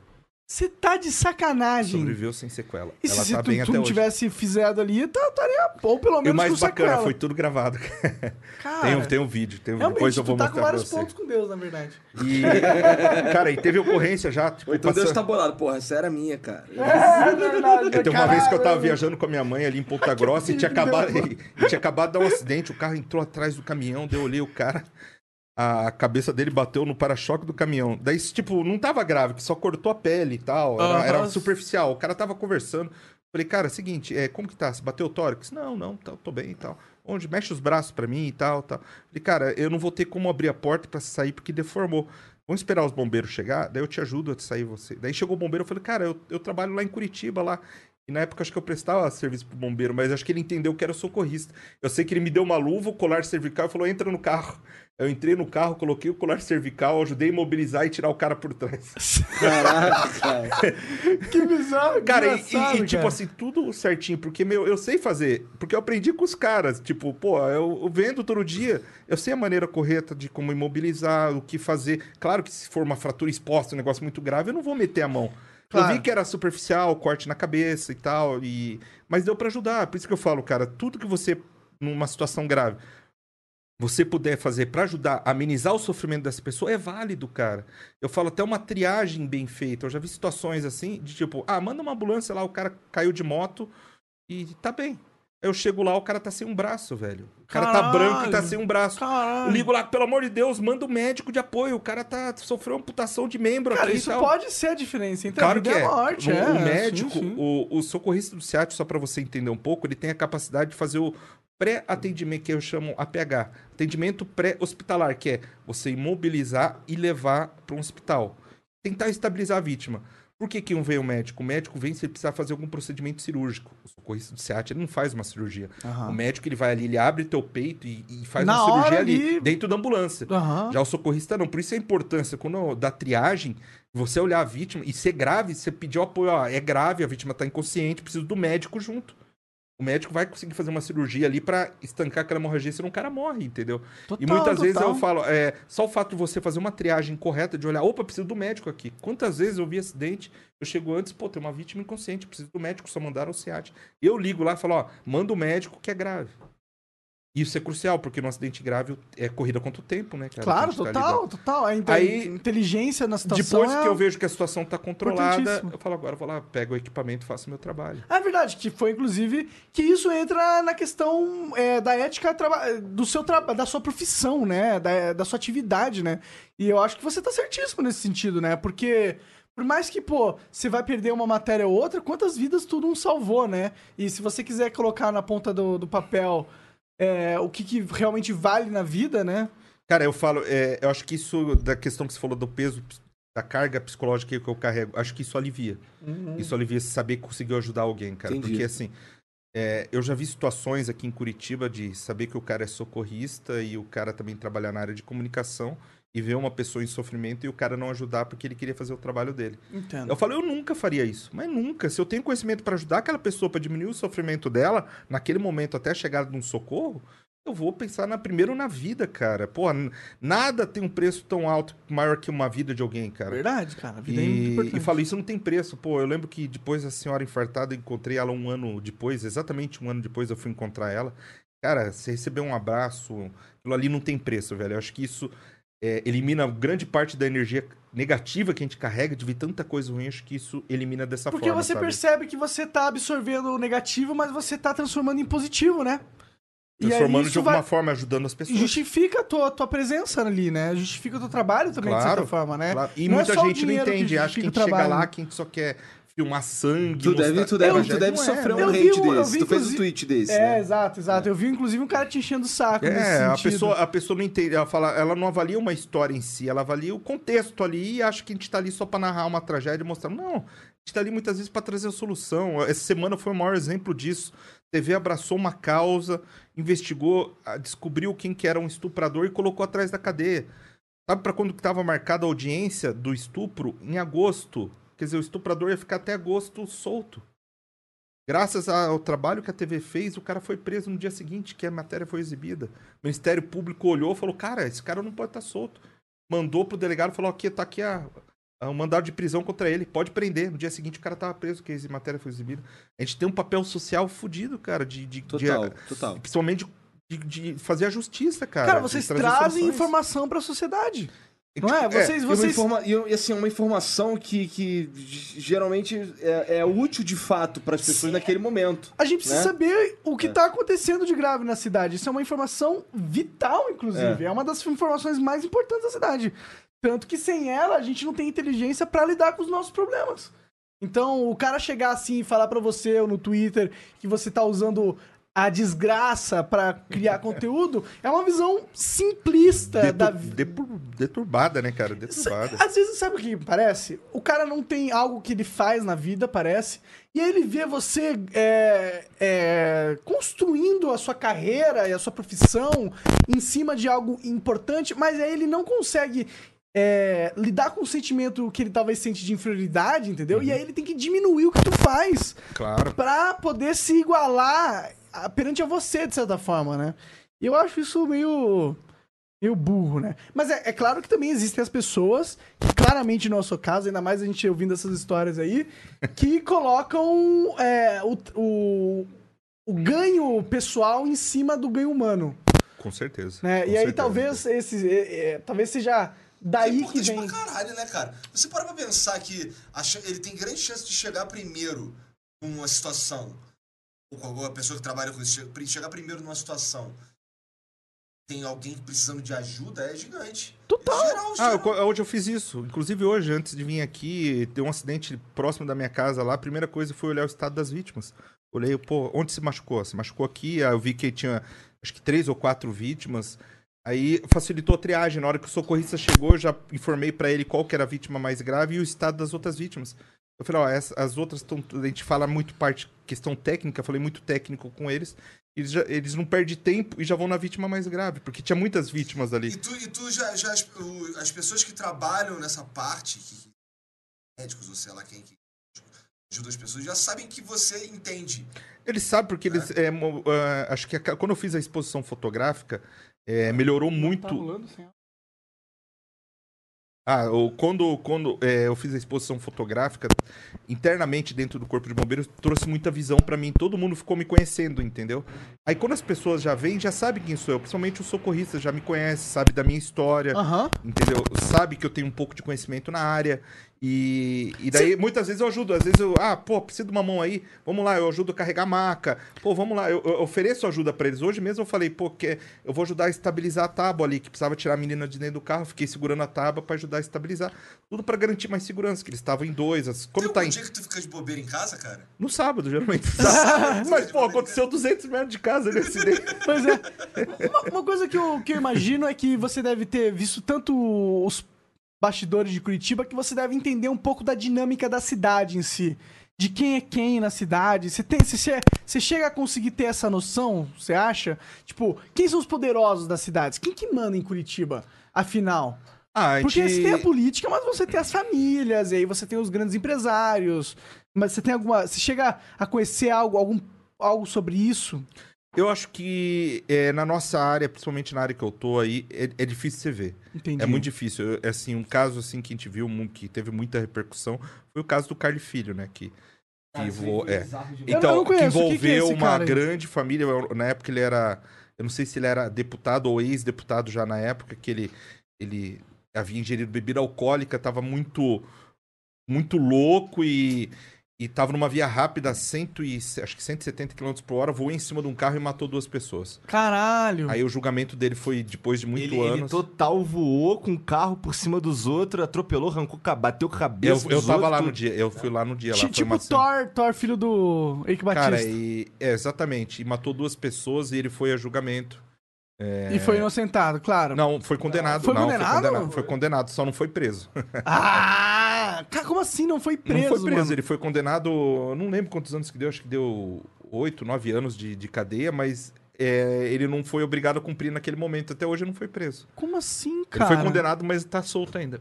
E Como daí assim? parece e, e parece que teve uma redução da pena e por causa da redução da pena que ele teve, ele pode cumprir a pena em regime, acho que em regime aberto. Semi-aberto e porque também prescreveu, tipo isso. Não, não chegou a prescrever, mas Ah. pelo caso da redução da Aham. pena, da, da, da pena Ou seja, dele. se você tem dinheiro, você realmente. Mas ali não foi só dinheiro. Foi ali influência influência, política. política Total, total. Ali é fortíssimo politicamente. E ainda existe essa família. influência. E essa família. Qual é essa família? É, é ruim a falar fa- essas coisas? Não, é não, perigoso fa- falar isso? Não, todo mundo sabe. A família do, do, do Carlos Filho, eles politicamente são muito fortes. O Qual, irmão. qual, qual é o sobrenome deles? É. é Carly, Carly Carly Filho. É, Filho. Carly Filho. Ah, entendi. Eles são de Guarapuava, uma família muito forte, influente lá. Mas deve ter várias famílias que, tipo, deve ser uma- um Tem, cabal, não, um tem, cabal tem, de famílias, bastante. né? É que, que- quais é são as não famílias mais... eu falar- eu- A massa, claro, deve ser uma grande família. Eu falo assim, é porque não aparece, porque geralmente os caras. Não, não acontece esse tipo de coisa. Os caras são, tomam mais cuidado, são cautelosos. Você não vê esse tipo de coisa Entendi, acontecer, entendi. entendeu?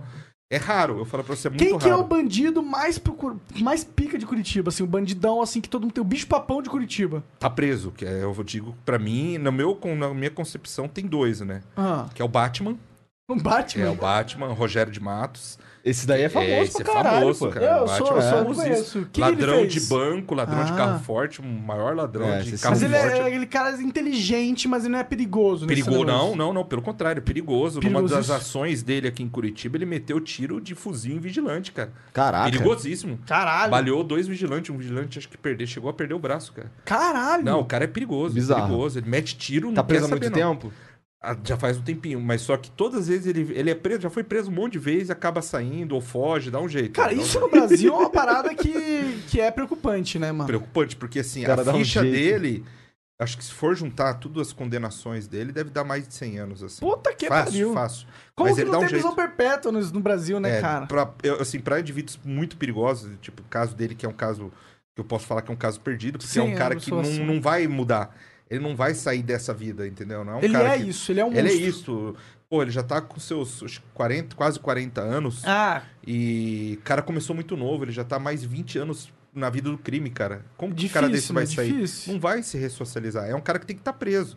Eu falo, não tem que estar só preso. Eu, eu tenho uma opinião assim, tem muita gente que fala, ah, bandido bom, bandido morto. Na minha opinião, não. Bandido bom é o bandido que ele tá pagando pelo crime e não preso. Exato. Por Prefiro exemplo, também. roubou teu carro. Quanto custou teu carro? 50 mil. Ele foi preso. Você não achou teu carro. Ele vai trabalhar o equivalente para pagar os teus 50 mil reais. Ele vai ter que trabalhar lá dentro do presídio. Pagou os 50 mil, pode ser solto. Ah, quanto que ele vai receber por mês? Ah, ele vai receber 1.200 trabalhando lá dentro. Desses 1.200, mil vai para a vítima e 200 fica para ele. Porque, assim, é muito fácil ele acabar com a tua vida financeiramente, é, roubando tua casa, limpando toda a tua casa, e aí ele vai preso. E aí? E teus bens? Ficou por isso. Ele tem que pagar financeiramente, fazer doer no bolso. Porque qual que é o, o que, que o bandido faz quando ele tá na cadeia? Nada. Ele aprende a ser mais bandido. Ele se aperfeiçoa como bandido. Vai pra faculdade, né? Exatamente. Hoje, é, você obrigando um bandido a trabalhar, o bandido vai, opa, se eu for preso, eu vou ter que trabalhar. Eu, vou ter que trabalhar pra pagar o prejuízo dos que, que eles outros. fariam, assim, tipo... O que, que os bandidos fariam, assim? O que, que eles poderiam fazer Já que tem, ia não, mas já tem, não, dinheiro já pra ex- sociedade? Por exemplo, já existe. Ah, A única coisa é que a renda não é convertida pras vítimas. entendi. Isso é Tipo, coisa não, há, importante, não né? há um processo. Ah, eu vou processar o bandido que me roubou, ele vai ter que me ressarcir. Não. Você não vê acontecer. O problema é que será que não ia ter uma galera querendo dar golpe pra pôr um cara trabalhando pra ele na prisão, tá ligado? Não, não, eu acho que não. Eu acho que não. Por exemplo, Eu só- pô, há uma prisão. Pô, só fico prisão em preocupado- flagrante. Você, por exemplo, você roubou. O bandido roubou meu carro, daí ele tá fugindo, bateu meu carro, deu PT. Pô, ele foi preso em flagrante. Não há contestação ali do flagrante. Ele tava com a materialidade do crime, tava ali com o teu carro, tava com uma arma, por exemplo, e destruiu o teu carro. Você não tem dinheiro pra arrumar. Você vai ficar no prejuízo. Acabou, entendeu? Morreu na casca. Quem fala morreu na casca, cara. Você perdeu o teu carro. Por que, que ele não pode ser preso e trabalhar e ressarcir o teu prejuízo? Por quê? Faz, faz sentido, eu acho que seria legal. O, o problema é você ter alguém que vai julgar qual é o tamanho do prejuízo de uma maneira objetiva dentro de uma burocracia. Exatamente. É, E, e que não que seja especialmente ah, sem nenhum tipo de, de inclinação. É, e, E, não, também. e, e outra coisa, porque se for analisar, não é só o bem material que você perdeu. E aí entraria uma ação de dano moral. O dano moral que você sofreu, tipo, o trauma que você sofreu mais em cima, teria um valor alto. Mas eh, deveria ser alto pro bandido ter consciência. Pra não fazer, Pra porra. não fazer. Pra ele falar, se eu fizer, eu vou ter que trabalhar muito. E a gente fazer A parte- tipo a China, fazer um monte de indústria, os principais caras Não, que, então, que produzem É, aqui em Curitiba, ser, aqui na é região verdade. metropolitana de Curitiba, Os presos, acho que do semi-aberto, eles trabalham, tem possibilidade de trabalhar. E cada dia trabalhado ele reduz a pena. E ele ganha dinheiro com isso. Eu acho bacana, é um incentivo legal. Porque ele tá aprendendo uma profissão, ele tá ocupando a mente, que é o mais importante pro preso, tá ocupando a mente, ele tá pensando em realmente sair dessa vida, de arrumar uma ocupação. Eu já o maior problema é isso, o preso entra e sai pior. Porque ele tá não tem o que fazer, né? E Exatamente. ainda tem o cargo de ser ex-presidiário, né? Exatamente. E ficar puto ali dentro, Claro, né, cara? claro. E, e- e também, mano, é- Ah, eu acho que é esse estigma, na verdade. O estigma de ser ex-presidiário é muito Deve ser forte. complicado de arrumar um trabalho sendo um Quem que vai ex-presidiário. confiar? Se você não tem contato com ninguém, se você não tem amigos, se não tem parentes, quem que vai arrumar Se tu não é o Ariel você? Barbeiro. É, É, aí, é aí isso que, que que, ele é. que, a- a- algumas empresas fazem da região metropolitana? Elas têm incentivo fiscal em contratar esses caras e pagam dinheiro pra eles. Eles têm incentivo fiscal. Dá uma oportunidade. Eu acho bacana, acho, mas eu falo, não ressarce a vítima. Não ressarce a vítima. Ele tá, tudo bem que ele tá se recuperando, mas a vítima ficou no prejuízo dela, cara. Eu fui roubado, tive meu equipamento roubado. Já aconteceu contigo, então? Não, eu fui roubado, perdi 30 mil em equipamento fotográfico, perdi todo o meu trabalho. E aí? E aí? Mesmo se o bandido fosse preso, perdi o meu equipamento continua perdido. Podia ter um Verdade. seguro do Estado, né? Cara, eu acho Do que o Estado Estado. seria mais, com- mais complicado, mas eu acho que. É porque fazer. o- É que eu acho que, tipo, como que um bandido vai trabalhar na prisão? Olha lá, roubou 200 mil reais de você, tá ligado? Como ele vai trabalhar na prisão e recuperar essa grana? Vai ficar lá pra sempre. Essa é a ideia, pra ele não fazer. Mas tem gente que vai fazer mesmo assim. Aí a gente entra na questão de é justo você prender o cara por causa de ele roubou teu carro de 200 mil, aí vai prender ele durante 40 anos, tá ligado? Eu acho demais, por exemplo, entendeu? Por isso que é, eu, eu, acho legal, acho que é justo você ter um ressarcimento da Pô, tô com pena, leva pra casa, tá ok? Porra. Mas eu acho que, tipo, fazer isso burocraticamente não é. da- Não é... E tem- não, mas olha só, mas tem coisas que, que fogem disso, né? Por exemplo, é... Podia ter um seguro do Estado. Não, mas imagina um, por exemplo, um homicídio. Um homicídio não tem dinheiro que paga. Exato, é, também tem isso. Tem Também tem isso. isso, é. Hã? É quando o homicídio po- foi acidental, né? Você pode processar quem foi responsável pelo acidente e ganhar dinheiro. Mas quando é homicídio proposital por uma pessoa, realmente. O cara é um assassino, né? Você vai tirar dinheiro dele como? Você não vai tirar dinheiro. Não pode, pode estar escrito na lei, tipo, ah, o assassino de tal pessoa tem que pagar 200, 200 mil, dano é, moral mas, mas pra ele família. vai pagar? Como? É, vai Não tirar da onde? É, então é. Deixa lá trabalhando. Deixa ela Mas se assim, humilhando lá, eu acho que se o cara mais mata alguém, importante acabou. é. Não, eu não, eu digo assim, mas o mais importante, o preso não pode ficar preso. Ele tem que gerar renda. Ele tem que, Ele tem que fazer alguma forma, coisa, sim, se concordo, ocupar, total. Ele tem que trabalhar. Ele tem que estar Total. lá trabalhando. Primeiro, é, ele o preso, o, o bandido não quer trabalhar. Isso Não, já né? serve como psicológico. Já, se eu cair preso, eu vou ser obrigado a trabalhar. Ele tem que trabalhar, ele tem que gerar alguma forma de renda pra alguém. Sim. Vai construir estrada. Quanta estrada tá cheia de buraco? Vai lá, vai lá. faz- Os presos vão construir estrada. Entendeu? Vai lá plantar horta comunitária, produzir alimento, entendeu? Eles não podem ficar parados. Problema todo, então concordo, concordo total. Esse negócio de ficar parado ali só aprendendo a virar má bandido. Não, não é dá, bizarro, não dá, algo não dá. Realmente. É, eu acho que Sim. se, se colocassem todos pra trabalhar, já seria uma grande mudança. Uma Mas o grande problema é que mudança. será que é. A gente pode obrigar alguém a trabalhar? A gente pode dar opção. Ah, mas hoje, o- então, a opção tem, já existe, né? Uhum, que é reduz a pena. Não sei quantos dias trabalhado reduz os dias da pena. É que, tipo, como você vai obrigar um cara a trabalhar? Você pode prender o cara, mas se o cara não quiser trabalhar. Nos Estados Unidos é obrigado, né? O cara vai lá. Nem, nem todo mundo. Tem, tem prisão tem por pri- prisão. é, É, sim, é, sim, sim. Mas sim, tem. é Mas, eu, por exemplo, prisão, os Estados Unidos tem um problema. O que, que você acha? Tu acha que é ético ah, obrigar presos a trabalhar, na tua opinião? Eu acho que não é. Não sei, cara. Se eu fosse o cara criando a regra, eu, não, eu, eu deixaria ser opcional, mas com um grande incentivo. Tá ligado? Mas eu acho que, por uma questão realmente filosófica, eu acho que você não pode obrigar ninguém a E se fazer desse nada. renda pra ele? Sim, mas não poderia ser. A questão, a obrigatório, questão é, é, ser é obri- obrigado. obrigado, Mesmo que o obrigado. cara é um bandido, ele ainda tem as liberdades de fazer o que ele quer, Escolha. falar o que ele quer.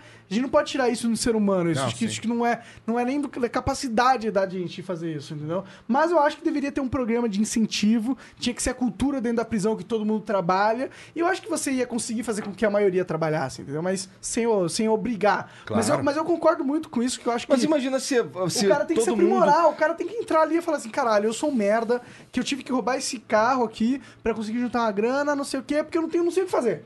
Não sei o que fazer. Não sei nem, não tem nenhuma outra habilidade. Mas ele entra na prisão, ele aprende ética, Eu justiça. sou ladino, minha ficha de ladino. Exato. E, e aí aprende, sei lá, Uma cons- profissão. É, com, Uma ser profissão. mecânico, por exemplo, você pode ensinar o cara a consertar motor de carro dentro da prisão. Não é, não é difícil fazer isso. E aí o cara sai da prisão. E eu acho que isso aí é uma das políticas é, mais inteligentes que você pode Com ter certeza, de prisional. Então, só, é é uma política tão inteligente, tão clara e óbvia que eu me pergunto por quê. Quais são os empecilhos pra que isso não. É porque precisa de logística nisso. É, a entendeu? logística não é fácil, porque É. é, eu já vi já funcionando aqui, inclusive eu presenciei a cena e os caras vieram pra matar um desses, desses presos. E funciona assim, é um comboio de ônibus, vai todos os ônibus, sai do presídio, vai pra empresa, a empresa não é anexa ao presídio, leva, daí tem uma escolta lá que permanece, depois todo mundo entra no ônibus e traz de volta. Imagina isso pra 3 mil presos. É. mu- é muita gente. Quer dizer, é um número seleto de presos que participa disso. É, acho que uma, uma forma que daria mais, mais certo. Pô, você constrói um presídio, já constrói uma indústria anexa. É. É. Anexa, algum tipo de indústria que ele vai aprender uma profissão ali. Já constrói pensando nisso, Claro, né? Sim, exatamente. Algum tipo de indústria, Aí alguma ser coisa. algo que ele- estatal, con- concorda? Concordo, porém, é, não é todo mundo que concorda. E quero trazer aqui pra vocês e pra galera do podcast que tá escutando que lá nos Estados Unidos existem prisões que você deve saber, não é tão. Tipo, que prisões privadas, né?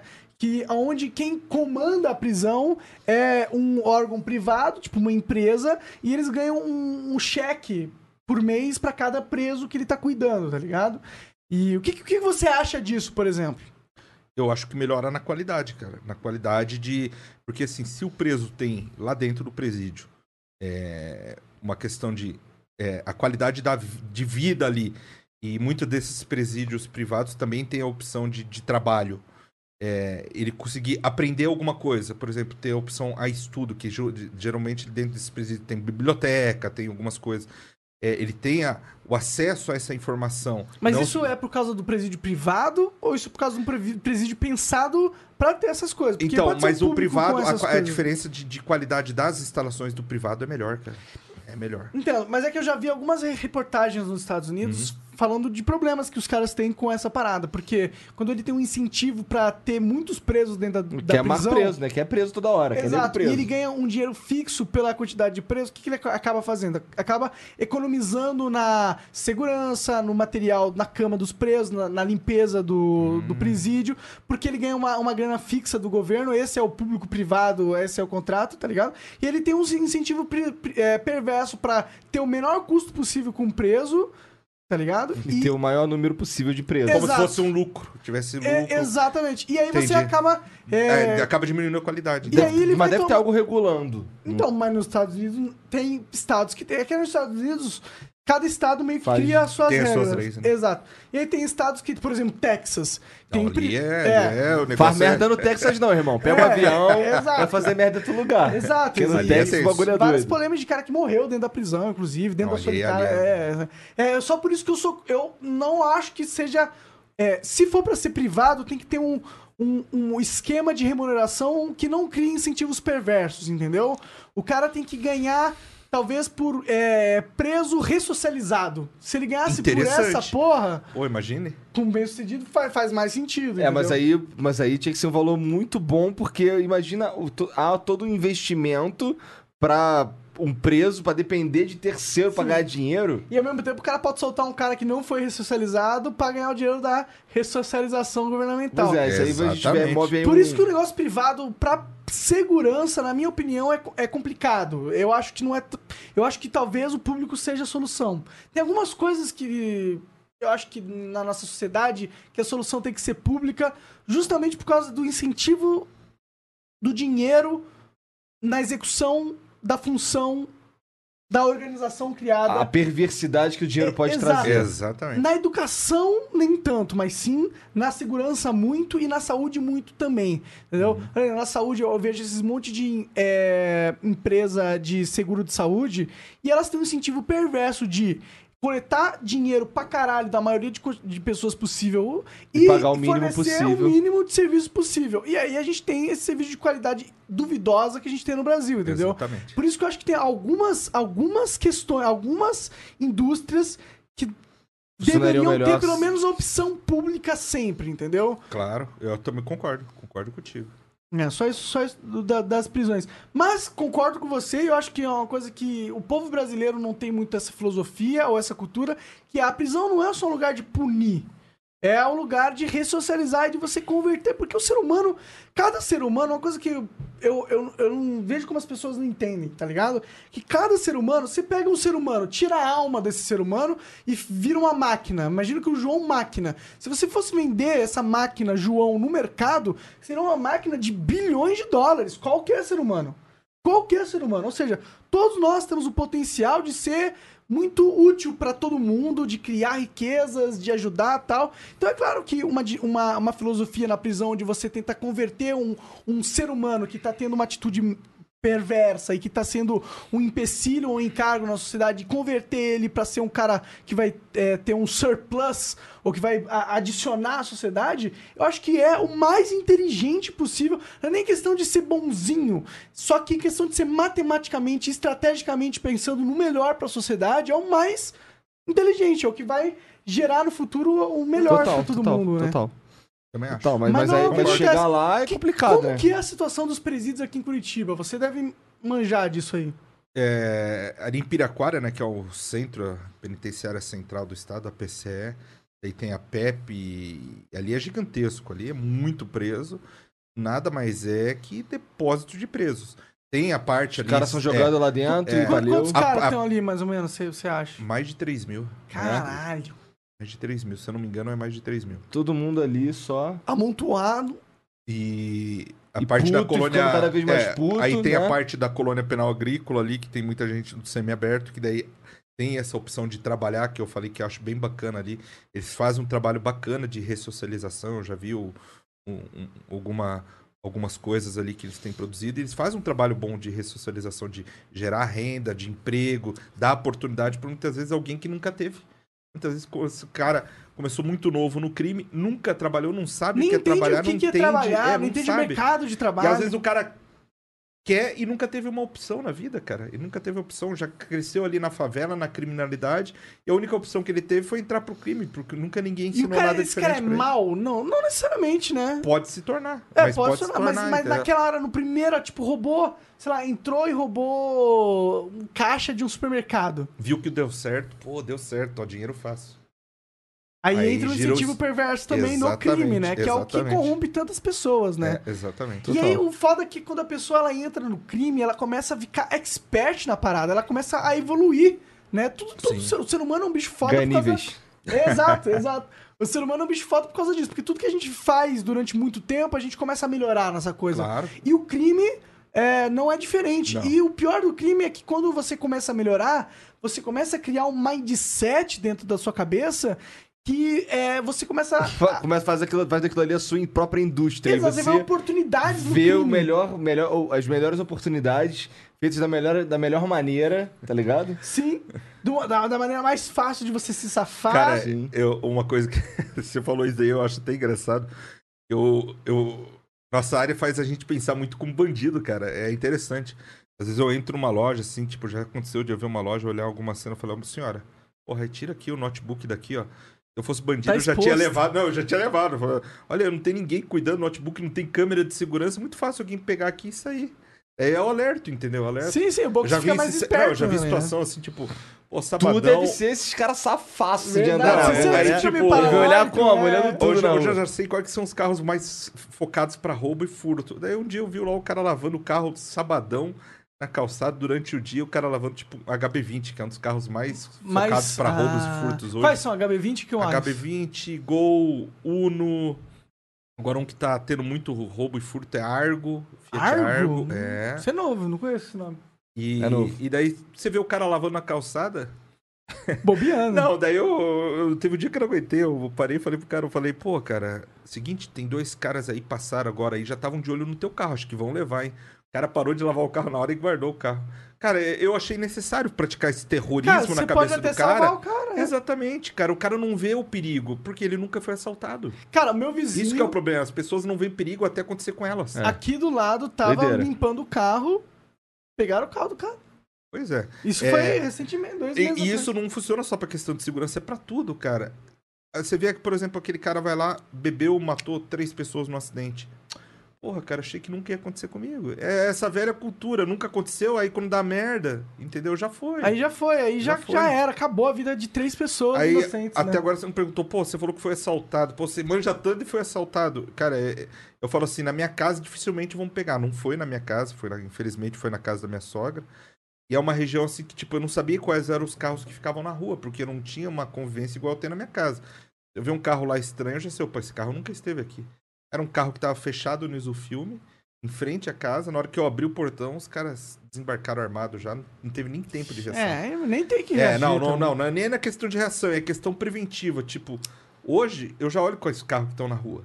Pô, vamos ver que. que Tu, carro tu não que- se acha um pouco neurótico nesse Não, ponto? Eu acho precavido. Acho que é, neura é a partir do momento que você começa é, a te incomodar aquilo. Por exemplo, você começar a ter medo. Porque, por exemplo, sei que você tá falando era algo que pra mim era comum pra caralho lá no Rio.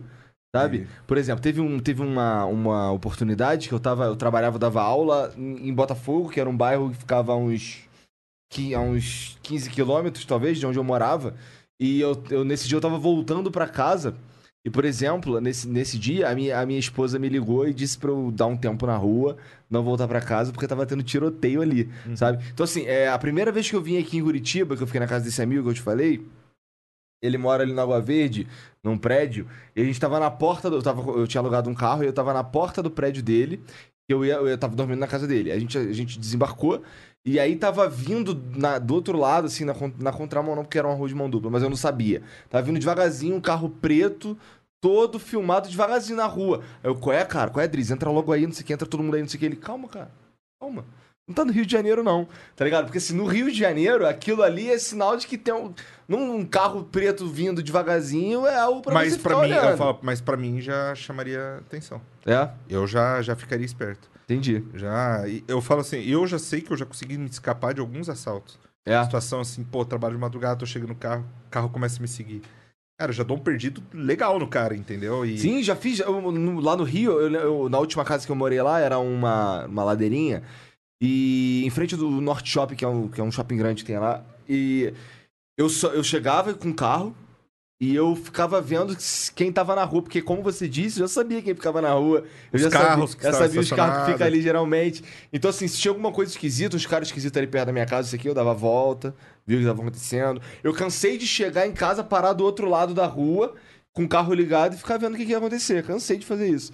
Sabe? Porque eu tinha muito medo, uma das coisas que eu, eu acho que o maior terror que eu tinha era de tirar o carro da, da garagem com, com as minhas filhas já sentadas naquelas cadeirinhas e com cinto e com tudo. E, e vinha um cara pra roubar meu carro e levar carro com filho e com tudo. Que a gente teve histórias do João Guilherme, Teve, é, né? exatamente. Coisas cara. absurdas, assim. Então, esse lance de ter medo de andar escaldado, como a gente fala, escaldado com tudo, é- é- era uma neura que eu tinha. Eu era, eu, era, eu era louco com esse troço. Eu tomava cuidado com, com, a, com a minha sombra no Rio. No Rio, eu sei que assim, eu, eu, um dos principais motivos que, eu, que, pra eu sair de lá é, é esse, é a segurança. Porque lá o, lá o que suco ferve. Não, lá é lá. Então, Lá é a maionese desanda. É a maionese desanda total. Então eu, eu, eu, eu, eu maionese sabia. eu- só que assim, eu, eu, eu nasci e fui criado num lugar de poucos privilégios. Então eu sabia lidar com, com, com, com isso tudo.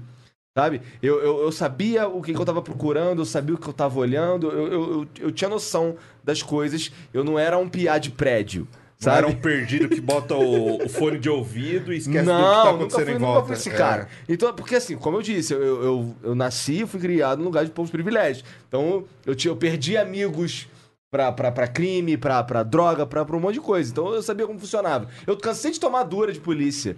Sabe? Eu, eu, Sim, eu- e depois de velho, eu com camisa, camisa polo mesmo, e, e dirigindo um carro legal, eu, eu chegando em casa e, e sendo abordado por policiais com um fuzil na minha cara, não por culpa do policial, mas porque ele não sabe quem é que tá dentro daquele carro preto ali. E lá, sabe? e lá a postura lá é muito diferente daqui, cara. Muito diferente. Tem que ser também, Lá né? os caras têm muito, muito medo. Assim, medo, assim, tipo, qualquer um pra eles, ele acha que vai arrancar uma arma e vai meter Então, e tem, lá, tem é. um outro lado também. A, a população tem medo do polícia também. Exatamente. Sabe, lá, lá eu, eu, a minha vida inteira, eu tinha medo do. Eu vi um carro de polícia, eu sentia medo. Tinha medo do carro de polícia, tinha medo de passar nos lugares que eu sabia que ia ter bandido, eu tinha medo disso tudo. Porque, porque, assim, lá tem um monte de, de, de policial que não devia ser policial. Sabe? Não devia ter passado no psicotécnico, etc. Os caras, os cara, é, eles saem com, com os carros da, da, da polícia, colocam aqueles, aqueles cones e tal, e vai roubar dinheiro da população. Sabe? Eu já sabia qual que era a blitz que era safada. Porque a gente já. Ó, se essa blitz. Aí, essa blitz aqui não tem, não tem tal elemento. E tá faltando aquele outro elemento também. Então essa blitz aqui a gente já sabe que é. Tem um A carro blitz só. da um arrecadação. carro, só- um carro, um soldado e um cabo na blitz. Pô, tá de sacanagem. Isso daí é pra pegar dinheiro dos outros. Eu, eu já fui parado no carro do meu irmão. É, ele tinha dado um mole e sofreu um leve acidente que quebrou o, a- o vidro do- do- dos faróis do carro dele. Então o carro tava com, isso aí. E eles já sabem que se o cara não arrumou aquilo ali, o cara tá duro. Se o cara tá duro, provavelmente o carro tem um negócio errado. Então dá pra eu tomar 50 conto dele. Sabe? E assim, é, foi, aconteceu algo parecido. Eu tava saindo da- do, do meu trabalho, tava indo pra casa, dando carona pra duas pessoas. E fui parado perto do túnel, do túnel Rebouças. E os, os PMs ali, eles entraram numa de querer me extorquir. Só que sem falar abertamente. Eles vão dando as Eles vão dando as indiretinhas, ó. Me ajude a te Eles ajudar. isso, cara. Era uma quinta-feira, cara, né? era uma quinta-feira, sexta ia ser feriado. Aham. E eles, ó, teu carro vai pro pátio, hein, cara. Só vai tirar segunda. Sabe quanto é que é a diária do pátio? Caralho, fazendo Tá ligado? Assim, legal, né? sabe quanto é que é o- a multa que tu vai pagar? Curitiba tem muito isso, cara. Muito policial corrupto. Cara, é. Muita corrupção Se tem também. É, é assim, teve uma época que começou a cair muita denúncia. Cara, hoje todo mundo tem um celular com câmera. Sim, cara, total. Aí hoje. E eu vou falar pra você. é, pode estar ocorrendo. é, eu acredito que esteja ocorrendo, tipo, corrupção, mas tá denunciando, cara, e a corregedoria tá expulsando sem dó. Incrível. Caiu eu denúncia quero mais. lá, tem qualquer tipo de prova, ele expulsa. Eles não têm dó de expulsar, O cara. que que acontece? Você que é- conhece mais Curitiba do que eu. O que que acontece com Curitiba que eu sinto que é uma cidade um pouco mais envolvida? Por que que aqui... Por que Curitiba é, é, é maior É, cidade melhor de é. se viver? Porque é menor? Não, Talvez- eu falo assim, em relação à criminalidade, por que Curitiba não virou Rio de Janeiro ou São Paulo? aham. Exato. Eu falo é, que eu tava comentando é a questão do relevo, cara. É, Curitiba não tem um relevo igual ao Rio de Janeiro, questão de morro, que favorece o crime a montar um QG e que não permite a entrada da polícia ou que dificulte muito a entrada da polícia. Entendi. Todas as favelas daqui, a polícia consegue entrar com facilidade. Vem por ar com helicóptero, cerca as entradas, prende os bandidos. Eles não têm o, o relevo não favorece a criminalidade em Curitiba. Eu não tenho como bater de frente. Interessante Não, isso. é, Nunca e- tinha pensado aí por esse existe- lado. Interessante. Existem os pequenos, os pequenos nichos que são os, tipo, os traficantes, que eles traficam em tal favela, mas não moram lá, porque eles sabem que a chance de ele cair se ele ficar lá é muito grande. Aí ele mora em outro bairro ou outra cidade. Acontece muito disso aqui. É muito comum, assim, o traficante dominar uma, uma, Uma uma área... área e ele não, ser, ele não é dali. Faz Interessante, cara. interessante. Nunca tinha, nunca tinha pensado Mas o relevo de. Curitiba não favorece em nada pro crime em relação a formar morros igual no Rio de Janeiro, que uma organização criminosa domine e que a polícia não consiga entrar. Aqui não acontece isso. Que bom. É, assim, já teve situações aqui que foram recentes, de 2018, de, de os caras falarem, ah, aqui não entra a polícia, que era na região ali da Vila Corbélia, e Hum. os caras andavam patrulhando de calibre 12, arma longa lá, e o COP foi lá, entrou e prendeu todo mundo, cara. Pô, legal, cara. Então, legal. é aquela coisa, aqui... Não entra, vai aqui, entrar. Ah, não, não, não. vai é, não. aqui, peraí, bandido, rapidinho. aqui bandido não desafia a polícia, não é igual no Rio. Aqui, Os o caras bandido desafia a polícia, vai lá e, e resolve, cara. Aqui Entendi. Eles não deixam chegar no nível onde eles não vão lhe dar, dar mais conta da parada. Exatamente, por isso que eu falei, o, o relevo não favorece. E tem pouco... Talvez não tenha tanto dinheiro pros traficantes aqui em Curitiba também, né? Eu acho que dinheiro, é, é, se você for analisar a questão do dinheiro em si, é, não tem um nível, é, é, assim... não tem um comércio dinheiro- tão grande de droga igual, aqui, né? é, exatamente, não, não, é um porto, né? Igual o Rio, que tá lá no... Exatamente. Mas você vê que Curitiba é uma rota gigantesca de tráfico de drogas. É uma rota... Sério, aqui- cara? Sim. É, em 2018 teve uma apreensão gigantesca, acho que foi 1.200 quilos de cocaína. Cocaína pura. Caralho, 1.200 quilos de cocaína. E São tem milhões de Pinhais, milhões cara. de dólares, velho. É, acho que só em. Se for, fosse pro exterior, ia render mais de 60 milhões de reais. essa droga. Nossa senhora. Caiu em São José. Essa droga você acha que tá vindo pra cá? Não, é rota. Pois é, não tá. Não, não é rota. Ela desce daqui pro Porto Paranaguá, do Porto Paranaguá vai pra Europa. Nem tem tanto consumo aqui pra ter Não, 60 não é essa. Não tem esse, tanto esse nariz, né? grande, É. esse grande quantidade de droga que vem não é pra consumo interno, é pro exterior. Mas por que, que Vem aqui é de rota pro exterior? Foz do Iguaçu, vem de Ah, Paraguai, Foz do Iguaçu, atravessa o Paraná, para aqui em Curitiba ou, ou região metropolitana, aí desce pra Paranaguá e do Paranaguá do Porto vai pra Europa. Interessante, cara. É uma rota. É, a Receita Federal tem feito um trabalho sensacional. 2018 e começou esse ano, acho que esse ano ainda não. Mas em 2018 eles fizeram apreensões só milionárias. Então- gigantescas então- de cocaína Então lá a né, gente no tem um Porto. monte de. Então há um monte de, de droga saindo do Paraguai, entrando no Brasil por Passando por Foz. Curitiba, é. Passando por Foz, atravessa o estado, para aqui na região Então é por isso que tem muito policial federal ali, mais por isso do que por contrabando, você acha? Não, eu acho que não. Assim se fala policial federal, onde É. você disse? Na, na estrada, de Foz pra cá, por exemplo. Não, é mais é, ali, acho que, se bem que as grandes, é, a PRF, a gente recebe muito release deles, quase todo dia tem apreensão grande. Mas De eu droga? falo assim, é, de, de droga. Mas é questão assim, quanto tá entrando? Tipo, eles conseguem pegar um caminhão passa 10. É isso que eu tô falando. não é Entendi, má vontade, entendi. é porque eles não têm estrutura logística para abordar Não todos tem os como, caminhões. entendi, entendi. Não tem como. Quer ver é, um exemplo como quando, quando que parou o tráfico de droga no Brasil? Nunca. Parou. Parou? Parou, greve dos caminhoneiros. Ah! Não chegou droga, não chegava droga em lugar nenhum, Caraca, não tinha droga no Morro do Rio de né? Janeiro. Interessante. Parou as estradas, não chegava droga. Por isso que não durou muito, então. Por isso que o Temer editou logo um bagulho aí, abaixa o preço do diesel. É, cadê meu pó? Cadê meu pozinho? É. Mas você vê- você vê uma coisa, né, cara? E, e, e, cara, é, é muito grande. E os caras têm fundo falso em carreta e fazem grandes carregamentos, cara. Mas é assim, não dá pra abordar todo mundo, cara. Não existe logística. E nem nunca vai existir, né? É, não vai existir Não logística. tem como. Você, o que, que você acha sobre a legalização das drogas? Você que tá vivendo esse mundo do, do 190. Droga, eu acho droga, que droga. não resolveria. Pelo seguinte, é... eu, que, por exemplo, vou te dar um exemplo. É... Cria uma farmácia lá que venda, por exemplo, a maconha. Uhum. A maconha lá, o preço vai estar mais ou menos no mesmo preço que o traficante venda. Não necessariamente. Não, não, vou dar um exemplo. Ah, ok. Tá, tá dando um exemplo hipotético. Ou até maior, um preço mais alto. Ou até mais baixo. Aham. Você acha que o traficante vai querer um concorrente ali? Ele vai lá e vai matar o, o dono do, Mas da, é que se for legalizado pra qualquer um vender, não só a farmácia. E se for um negócio assim comercial, recreativo, igual lá nos Estados Unidos tá virando agora, tá ligado? Cara, eu, eu falo, é, é por isso que eu falo, nos Estados Unidos é outro nível. Na Canadá, que legalizou, é outro nível cultural. Por isso que eu Aham. falo, o problema é cultural. Mas é, é que É eu fico aqui pensando no Brasil, na... é. Eu não sei. cara. Eu falo, eu não sei. Pode Mas é que ser eu fico pensando no certo. dinheiro, tá ligado? Tipo, é muito dinheiro. O dinheiro é muito importante pros traficantes. Se eles não ganham dinheiro, eles perdem a força.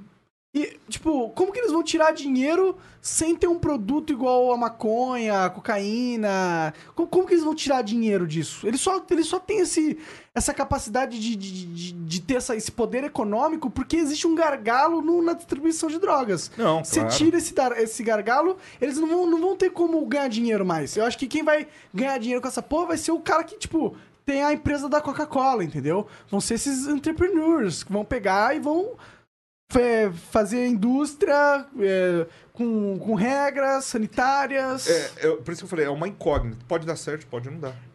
Que já deu é. certo em lugares que foram Não, é isso que eu falo. Não, Deu que eu certo em lugares que tem uma cultura diferente É, também. por Mas exemplo- será que é por causa da cultura? Cara, Eu ó, o que- brasileiro que é do envolve. caralho, hein, cara. Não duvide do brasileiro, hein. Mas, eu- mas aí tem uma questão, é questão de mercado, tá ligado? Mercado Cara, ok, demanda. mas quem vai, quem opera as coisas, quem compra, quem, quem, quem faz tipo- todas- todo o trâmite é o brasileiro. e o Eu sei, brasileiro mas é que eu acho que se for legalizado, tá ligado? Ah, vai surgir o- a padaria da, da cocaína e da maconha, por exemplo, tá ligado? E aí o cara. Vamos ter aqui no, no posto de, de- de- no negócio de conveniência ali do posto, Aham, né? um- é, exato, ou em qualquer lugar e tal. E aí eu acho que, tipo, o cara que é o traficante bandido, ele não vai ser o cara que vai ser um. é, o que vai criar a melhor empresa competitiva no mercado, tá ligado? Eu acho que esse cara vai morrer.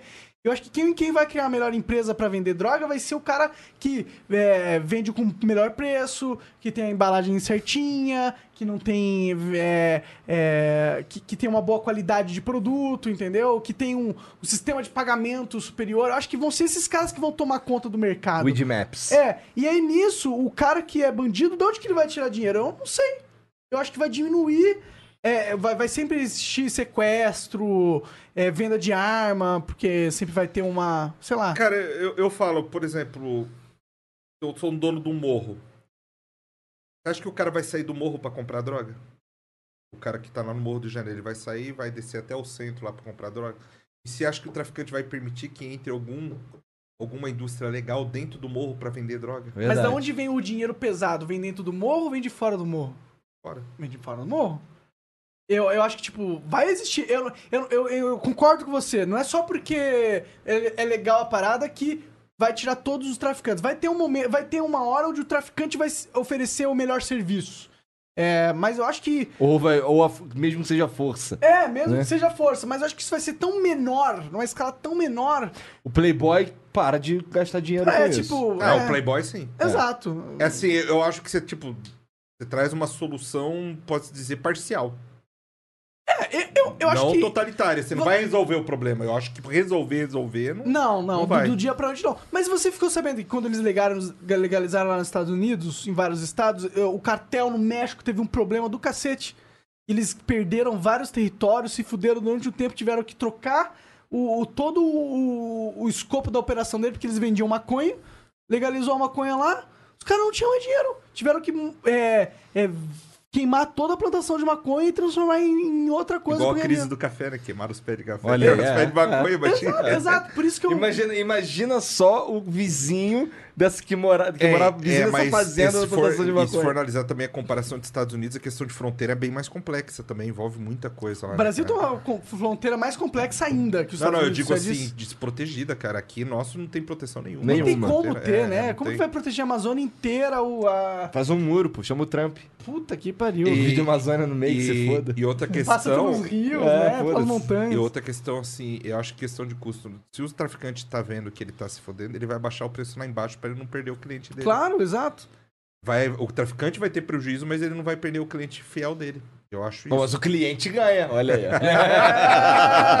É, é isso que eu quero. além, dele, além, dele ter, além dele ter opção, ainda pode ter, ainda baixa o preço, né? Pois é, pois Inclusive, é. uma das paradas mais maneiras que aconteceram aqui no bairro ultimamente foi um Burger King na frente do McDonald's. Caralho, cara. A gente viu ali o, o, o poder da concorrência. É, meu irmão, né, esse é o capitalismo ali, tá ligado? Meu Deus, o meu Burger King lotou, bicho. A galera acho que tava enjoada do McDonald's. Eu também. Mas eu não fui lá porque tem muita fila, cara. É, tem muita fila ali. Ai, ai. Mas me conta pra, conta pra mim, qual que foi nesses anos aí? O caso, não, não precisa ser, tipo, triste, igual foi o caso do Aham, da menino menina lá, lá. é, da menina que morreu.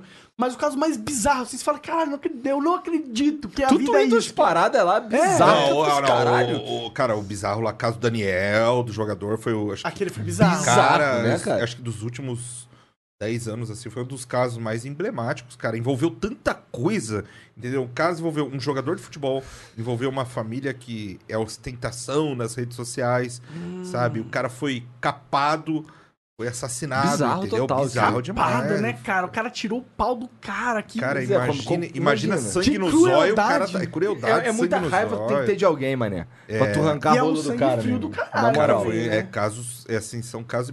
Cara, Curitiba é uma cidade muito meme também, muita criadora de meme, Sim, cara. Pô, eu, acom- eu acompanhei já alguns, Total. tipo, da menina que canta lá e, tipo, ela tá presa na viatura que ela tá dirigindo embriagada. Tô ligado Ela- disso daí, tô Você ligado. lembra disso daí, né? É.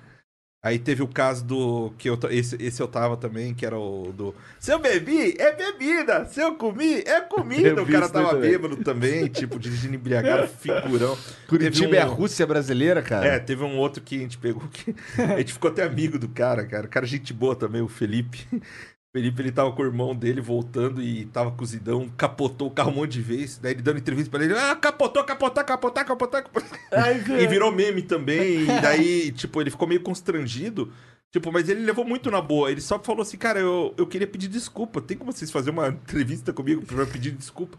E, tipo, ele agradecendo no local do acidente, ele agradecendo a polícia, agradecendo os socorristas que foram atender ele. Pô, desculpa pelo transtorno que eu tô causando. Muito obrigado pelo trabalho de vocês. Caralho, Caralho, cara. mó gente era boa gente né, boa, cara? Ele foi super gente boa. Daí a gente voltou, gravou com ele, entrevistamos eles. Acho que no dois dias depois ele entrevistou. O cara é um figura, figura. Hoje, hoje ele virou cantor, tá, tá, Ah, é, vai. tá, tá bombando aí no- com os vídeos dele. E era, era, era tipo assim. ele, e ele prometeu, ele falou, cara, eu prometo, eu não vou mais beber e dirigir. Cara, que Prometeu, fizemos ele prometer na TV, tudo. Caraca, que doideira, cara. Tu é de Curitiba mesmo? Tu é Não, Curitiba? não, Londrina, eu sou, né? sou de Londrina. É? Eu Vim pra cá em 2001. Vim pra cá em 2001. Aí em 2010. é, Ah, daí eu vou contar aquela, o caso lá do. Que eu fui feito refém lá. Caralho, Caralho, cara. isso foi foi- feito refém? Como assim, É, cara? em 2010, é, eu fui fazer uma matéria, tinha tido uma chacina no Barreirinha. Aí eu fiz a matéria no dia da, da chacina e tava um temporal molhando equipamento. E na época quem tava o repórter comigo era o JP. Eu falei, ô Jota, é o seguinte, vamos voltar amanhã, tá molhando equipamento. Amanhã a gente termina a matéria aqui, que era de uma sexta pra sábado, sábado não tinha programa. E no sábado a gente finalizava pra ir pro ar no segunda-feira, né? A matéria da chacina. A gente voltou no final da tarde de sábado. E o dia inteiro a polícia, como tinha dado uma repercussão muito grande, que era sete pessoas assassinadas, a polícia ficou o dia inteiro lá. No momento que a gente chegou, a polícia tinha, tinha saído e a gente não sabia disso. Tava cheio de gente na rua, tava um ambiente bem amistoso, assim, tranquilo. A gente desceu do carro, daí eu desci com o equipamento de filmagem e o repórter desceu com o microfone. Aí eu vi um cara estranho vindo, eu falei, ó, fica esperto com esse cara, mas nunca imaginei que o cara ia fazer o que fez. Na hora que ele se aproximou, ele puxou um capuz na cabeça e sacou a pistola e falou: Vocês vão morrer. Hoje é o dia, vocês vão morrer. Vocês ferraram com o meu ponto de venda de droga. Eu vou matar vocês. E o cara foi empurrando a gente pro local da chacina. Caralho. Todo mundo vendo na rua e ninguém fazia nada. E eu fazendo sinal com a mão assim: ajudem, me ajudem, me ajudem. E ninguém fazia nada. Aí ele levou a gente pra um beco.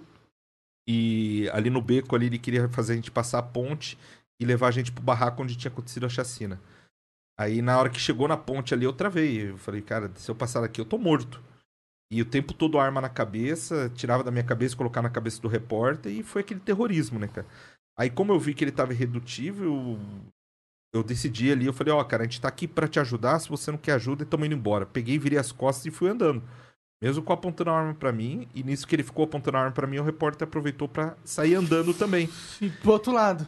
É, pro lado oposto, que eu tava de um lado, o repórter tava do outro e ele tava no meio. Aham. E daí eu saí pra um lado, o repórter saiu pelo outro canto e foi indo.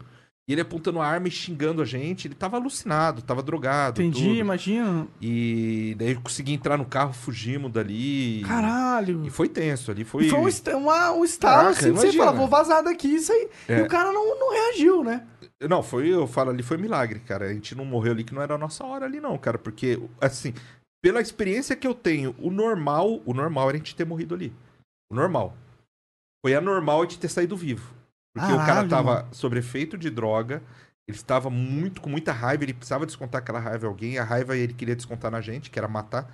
E pra um cara que era um traficante, bandido perigoso, que, que era o dono da boca ali, matar a gente era só atirar pra ver o tombo. Ele não pensaria duas vezes. É por isso que eu falo, aquela ali eu gastei todo, todas as energias do anjo da guarda ali, foram gastas ali, Todos cara, porque olha, Deus. Caraca, doideira isso daí. analisando é, friamente e analisando logicamente, a lógica era pra gente ter morrido ali.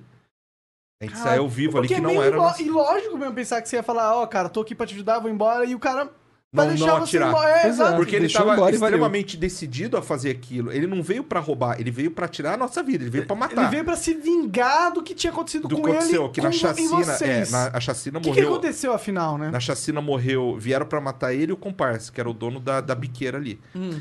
Aí os, os dois haviam saído. Na biqueira ficou sete pessoas. A prima dele, o tio dele e mais outras cinco pessoas. Caralho. Os caras entraram e mataram todo mundo que tava ali. A prima dele tava grávida, tava grávida Nossa senhora. é, e tava lá usando droga.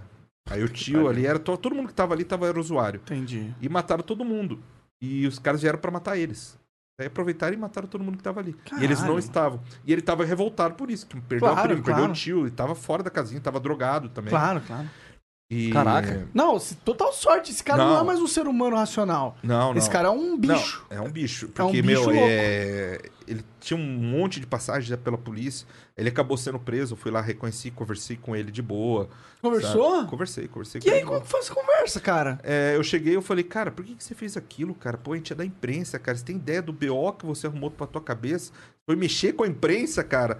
Ah, eu tava drogado, desculpa, cara. Eu tava fora da casinha, eu tava drogado e ah, o o cara reconheceu, então. Não, ele reconheceu, desculpa. sabe? Eu conversei de boa com ele, sabe? Não, Na hora que eu tava indo pra lá, eu tava louco pra dar uns no, no pé do ouvido dele. Mas daí, durante o caminho, eu fui me acalmando. Eu falei, cara, não adianta, não vai resolver nada. E aqui tem um velho ditado que eu digo, né? Que é sempre assim, quem apanha nunca esquece. Quem bate esquece, mas quem apanha não. É verdade, Amanhã isso é uma verdade cara na rua, forte. aí o cara fala, ah, que esse foi o cara que me esculachou lá dentro da delegacia, entendeu?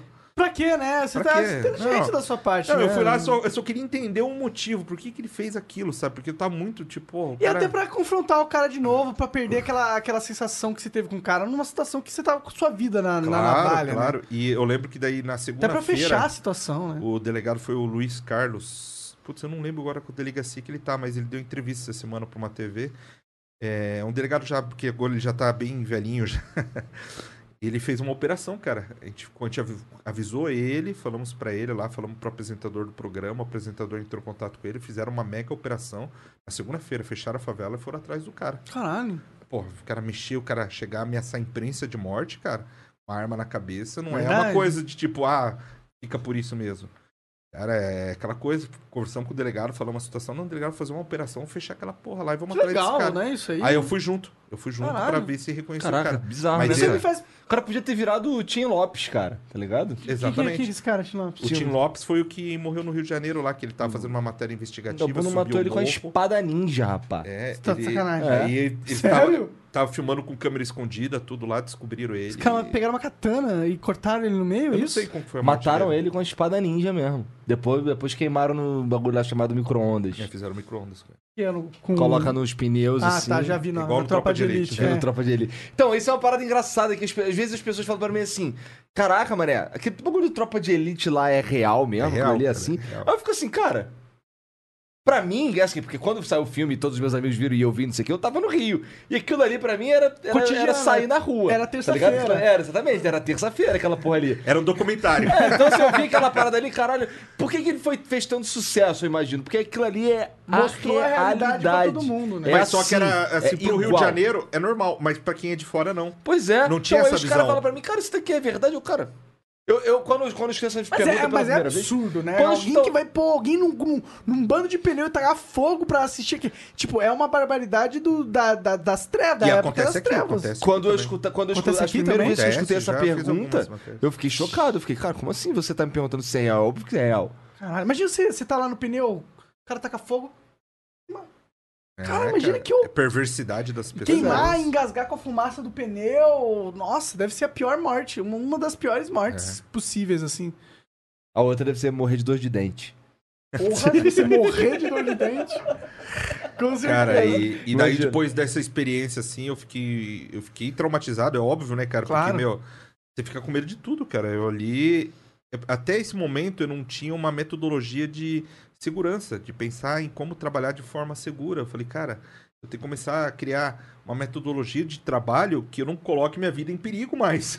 Sim, Daí total. saí daqui e fui pra Londrina. Daí lá pra Londrina eu tomei tiro, quase morri de novo. Cara, melhor ter ficado aqui mesmo. Aí você Tomou um Londrina tiro, porque, tomei um porque tiro é uma em cidade Londrina lá. menor, é mais seguro. Essa era É, a sua não, minha família de lá, meu irmão é polícia lá. Entendi. Eu levei um tiro na bunda, cara. Caraca, é na cara. bunda, cara, de todos os Não, lugares. foi, foi disparo. Não, mas foi disparo acidental. Vou explicar aqui Ah, foi. tá, ufa, que bom, né? Menos, Menos mal. mal. É. Quer dizer, se bem que seria... Acho que é pior você Não, morrer foi por um polícia. que- e foi É. um policial que me deu um tiro ainda. Caralho, Nossa, bad foi vibes. teu irmão, será? Não, não foi meu irmão, não foi meu irmão. Meu irmão ficou bravo, mas não foi meu irmão. Como Cara, assim? Quer contar era essa uma história? situação- Como que ele te eu deu vou um tiro contar, na eu- eu bunda, vou cara? contar. Foi, foi bem assim. É, era uma situação de assalto em andamento. Aí, quando eu cheguei, os bandidos estavam presos já. Eles entraram na casa, estavam assaltando a casa, a polícia chegou e pegou os caras. Aí eu cheguei um pouquinho atrasado e tal, já estavam presos. Daí eu falei pro tenente, tenente, na... hoje ele já é ma- major já. É porque ele é tenente. Falei, tenente, pô, tem como abrir a viatura ali pra gente filmar os, os bandidos ali? Opa, claro, parceria, né? Somos amigos dos polícia e tal. Ô, abre aí, abre a viatura. Na hora- E tinha chovido. Na hora que o cara andou, ele escorregou e caiu. Daí no que ele caiu, o, a metralhadora disparou. Mano. Cara que levou um tiro de metralhadora na bunda, meu irmão. Porque o PM escorregou e caiu. Olha, Caralho! bad vibes total. Não, mas. não, cara, é assim, bad vibes, mas ele tá vivo, foi na bunda, né? Cara, Tá aí, é... tá aí mais um ponto de Deus que ele pegou Não, e falou, o detalhe, o aí. policial é meu amigo ainda. Porque...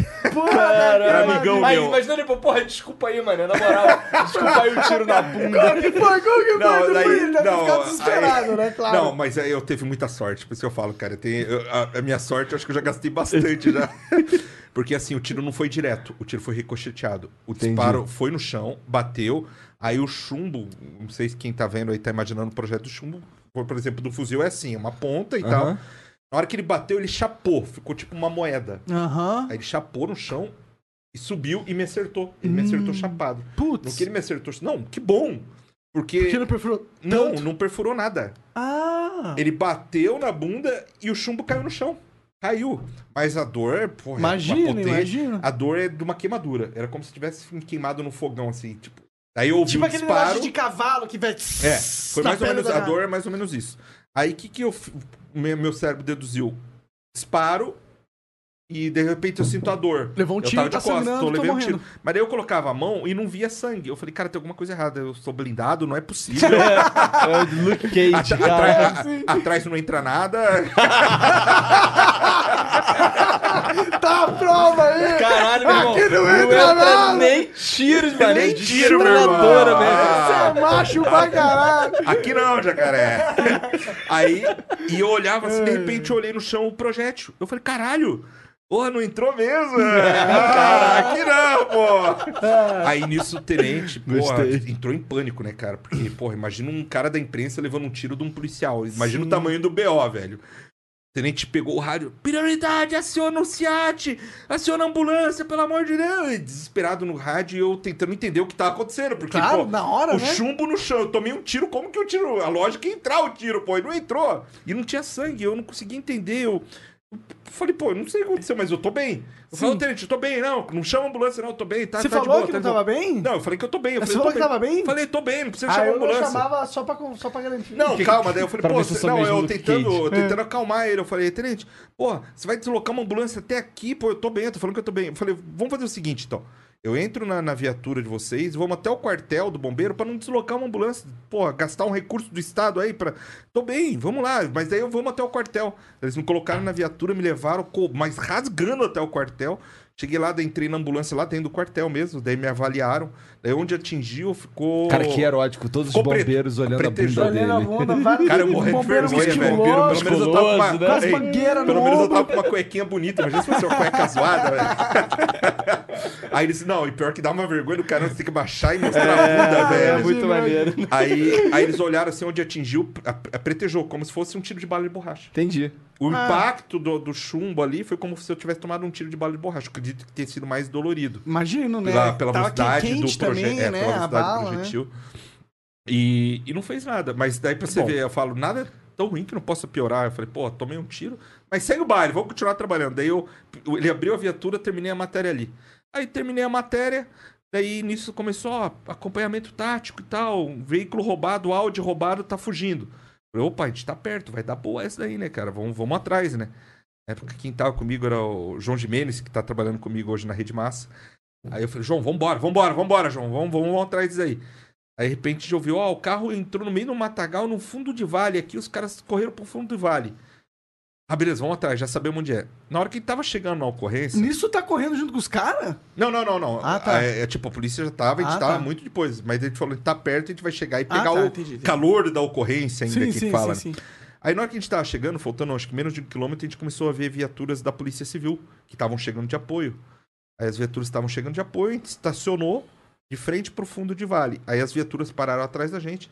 Aí a gente desceu do carro, de repente começou tiro. Pá, pá. Eu falei, ah, não, de novo não, velho. Olha, eu tomei um tiro na bunda, mais tiro. Aí eu deitei no chão, velho. Daí eu deitei no chão, o repórter deitou De no barriga chão. pra cima. De barriga. Pior que não, porque não tinha, não tinha, senão não tinha como filmar, né, cara? Aí deitei ali e tal, e o repórter no chão, a gente começou a gravar no chão, cara. Caralho. Aí os, os policiais civis que estavam ali, todo mundo deitado, cara. E aquela tensão, e abaixado, e os tiros comendo solto. E aí, da onde tá vindo os tiros? Porque era tudo mato, velho. Era só mato, mato, mato. E o carro tava lá no meio, lá não dá pra ver o carro, que era tudo mato. A gente andou um pouco, daí esperamos parar os tiros, andamos um pouco, vimos uma trilha, uma entrada. Aí nisso os policiais eu, civis entraram. Estavam uns 10 policiais. Eu falei, meu, vamos atrás dos caras, né, cara? Vamos, vamos, vamos junto ali, se der algum BO, eles estão na frente. Esperamos eles irem, daí a gente achou o carro, tá mais ou menos uns 200, 300 metros pra dentro do mato ali. Achamos o carro e tinha dois policiais militares. Ô, tá tudo bem aí e tal? Pô, a gente ouviu os tiroteios aí e tal, tal. Ah, não, os bandidos fugiram, a gente tava dando uns tiros numas árvores aqui e tal. Caraca! velho. Estavam lá brincando, Caralho, os caras brincando pra tiro. Que absurdo. Cara, os policiais civil ficaram bravos, né? velho. Tudo cadete. Aí eu, eu não, eu não acreditando. Não, era policial antigão. Antigão é, é antigão que faz essas coisas, pô. Meu Os caras novos não faz isso. E quando, tipo, já tinha, os bandidos já tinham. Eles estavam esperando o guincho do, pra, pra levar o carro roubado. Testando Enquanto arma. isso, meu, era um fundo de vale, não tinha risco ali, porque era um fundo de vale, cara, era só mato e árvore pra tudo que é lado, não tinha gente ali. Eles estavam fazendo tiro-alvo ali. Mas será que eles não têm que reportar as balas que ele atira? Não tem uma Então, aquela época, eu acho que não não, cara. É, não sei. É que depende também da polícia, né? Depende da organização da, da É, delegacia. eu não sei se aquela época era tão rigoroso, foi 2010 isso, mas. Aí depois todo mundo saiu dando risada, mas na hora, né, cara? é- Na Uma hora porra, todo mundo fica duas boladaço. ocorrências O cara num acabou dia de tomar só, um cara. tiro, né, Exato, cara? né? Tem que se deitar no chão com o cu na mão. Eu falei, pô, tô no Rio de Janeiro agora, cara. Pois é, Londrina. de Você acha Janeiro acontece Londrina é mais, mais pesado que Curitiba? Não, Londrina é tranquilo, cara. Lá é tranquilo, Ah, assim. Foi, pô. É, lá eu nunca. Em Londrina, Londrina mesmo, eu nunca passei apuro mesmo, assim, que nem eu passei aqui. Aqui a situação. Aqui você tem que ter uma cautela muito maior. Eu falo assim, os profissionais que trabalham na imprensa hoje, eles são muito desleixados com a segurança própria. É, é, depois que nem eu falei que eu fui feito refém, eu criei metodologias assim de trabalho que eu sigo muito à risca. Por, exemplo, é posição do carro. Você chega numa Hum. ocorrência, onde você vai posicionar o seu carro, como você vai posicionar o seu carro. Porque eu já imagino o seguinte, se der um BO, se a população vir pra cima de mim, já tem que ter um plano Tem que de o fuga, carro pronto pra o entrar carro ali. pronto para a fuga. você pensa em andar armado? Não, cara, eu acho que pode dar BO. Por exemplo, eu tô numa ocorrência, num local crítico, Aham. numa favela. Enquanto eu tô filmando, o cara vem tomar a arma da minha cinta. E aí? Entendi, entendi. Tem que O risco é prender, grande. prender com chavinha. Ah, mas mesmo assim, É, cara, é- entendo. eu acho que o tá, risco é não, muito peraí, grande. peraí, peraí, senhor, que eu vou soltar Eu acho que assim, aqui, a gente vou- não tem com cadeia com... Eu acho que assim, não dá pra eu Bom, pensar em andar armado. Eu acho que eu posso é, criar outras formas de me proteger, que eu tenho que pensar na minha proteção. Já, já, já fez uma luta, faixa preta em Já saiu na porrada com alguém? Já saiu na porrada com alguém por causa do teu trabalho? Hum, Na porrada não, mas já. Não, já, já, já, lembrei. Lembrei. uma. Caralho, aí, o cara já saiu na porrada com o que Cara, foi. ter- Mas não foi só eu, não foi só eu. Foi uma situação assim, o Foi um motorista. brawl. Não, foi uma situação assim, o motorista estava bêbado. Ele bateu o carro bêbado num carro que estava estacionado. Aí o cara surtou lá, ele tava xingando todo mundo, xingava o socorrista. O que ele tava- bateu? Eu que bateu o carro, ele tava bêbado e tava surtado. Cara, o Curitibano dirige tão mal, cara. não, mas é que ele tava que muito pariu. bêbado. Ele tava muito bêbado. Ele bem, xingava mas o Curitibano socorrista. Eu que pago o salário de vocês. Sou eu que Ou pago seja, essa bêbado e cuzão, né? Cusão É, babaca. bêbado e Nossa, cuzão idiota, infinito. idiota. É. Aí ele tava com a cara destruída, porque ele tava sem cinto e ele colou a cara no para-brisa. Nossa! Aí chegou o Bepetran, aí ficou naquele, gerou aquele impasse de tipo, pô, a gente precisa levar o cara preso, mas o cara precisa ir pro hospital. Antes, Aí ficou né? aquele impasse, sabe? Tipo, ah, e aí, o que que faz? Ele não quer receber atendimento médico, mas ele precisa ir pro hospital.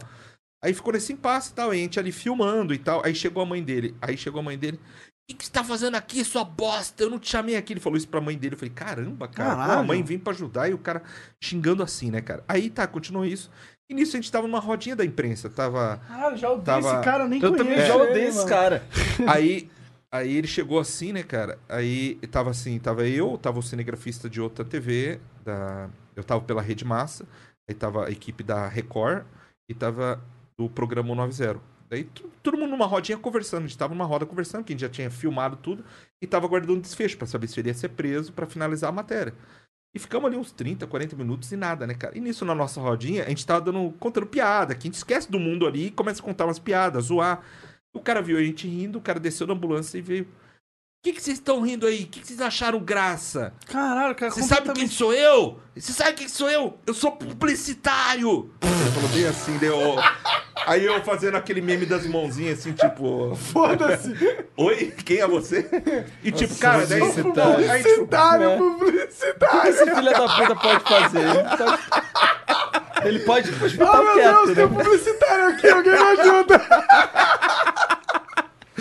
Aí, Não, calma. Aí, tipo, a gente foi educado com ele. Ele falou, não, cara, a gente tá dando. A gente tá contando. É coisa interna, que piada nossa e tal. Não é nada contigo. Se fica de boa. gente fina, já Não, fomos gente fina, não, fomos, já. fomos, fomos gente fina. Aí ele saiu e voltou pra ambulância. Hum. Aí continuamos mais ali uns 20 minutos, daí tava demorando muito. Falei, cara, vambora. Porra, tá esperando já uma hora aqui, não tem desfecho. Vambora, deixa quieto daí, vamos colocar aqui. Depois a gente liga pro, pra, pra PM ver se ele foi preso ou não e tal.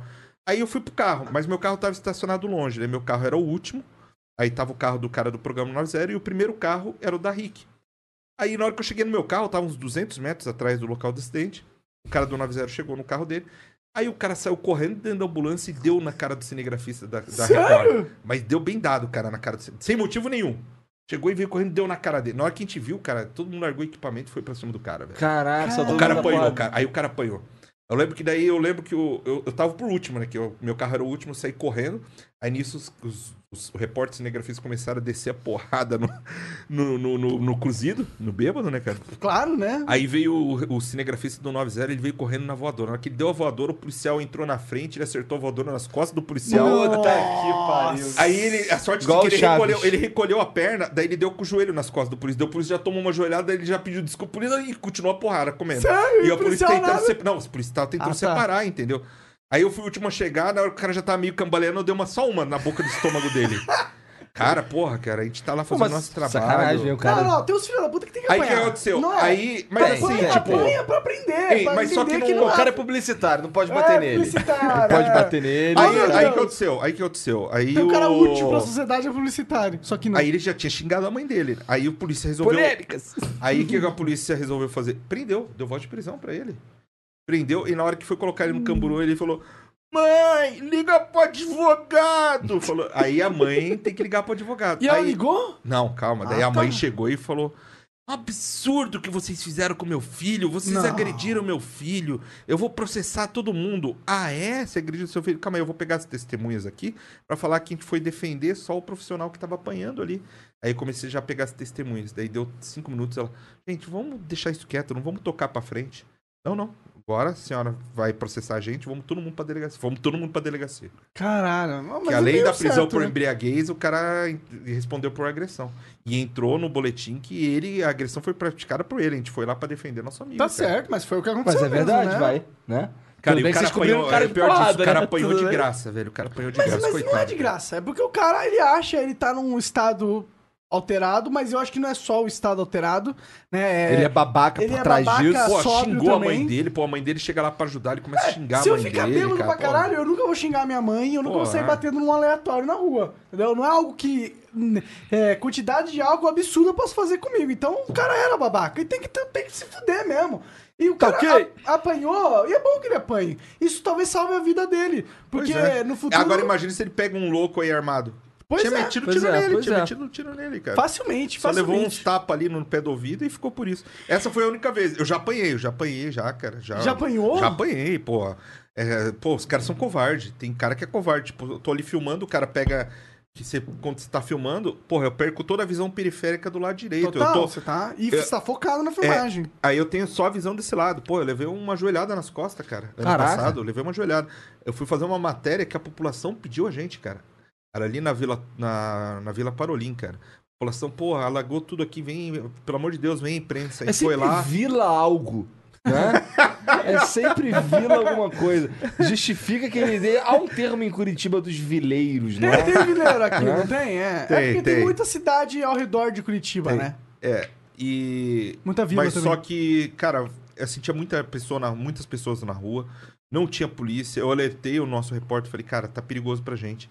Apesar de ser uma coisa que a população Mas quer o a que, que tinha imprensa lá. acontecido? É, Alagou- alagou, alagou e aí? É só quer ver. E o que Queria- só, o eles queriam a imprensa puto. pra mostrar. Não, ele não Pra ficou mostrar. puto. Ele não tinha motivo nenhum. O cara foi lá porque ele tava bêbado. Ele quis tirar onda. Ah, quis tirar onda. Isso é um absurdo, cara. Quis tirar onda e deu uma voadora nas minhas costas. Só isso. Só de graça não, Tanto que ele me deu uma voadora, ele sabe quando o cara bate assim, sai correndo dando risada assim? Saiu rindo da minha cara. Ah, Cara, e doeu pra caramba, cara. Eu, Imagina. eu achei que tinha quebrado minha costela, cara. Foi Caralho. muito. fo- Cara, o cara era dois de mim.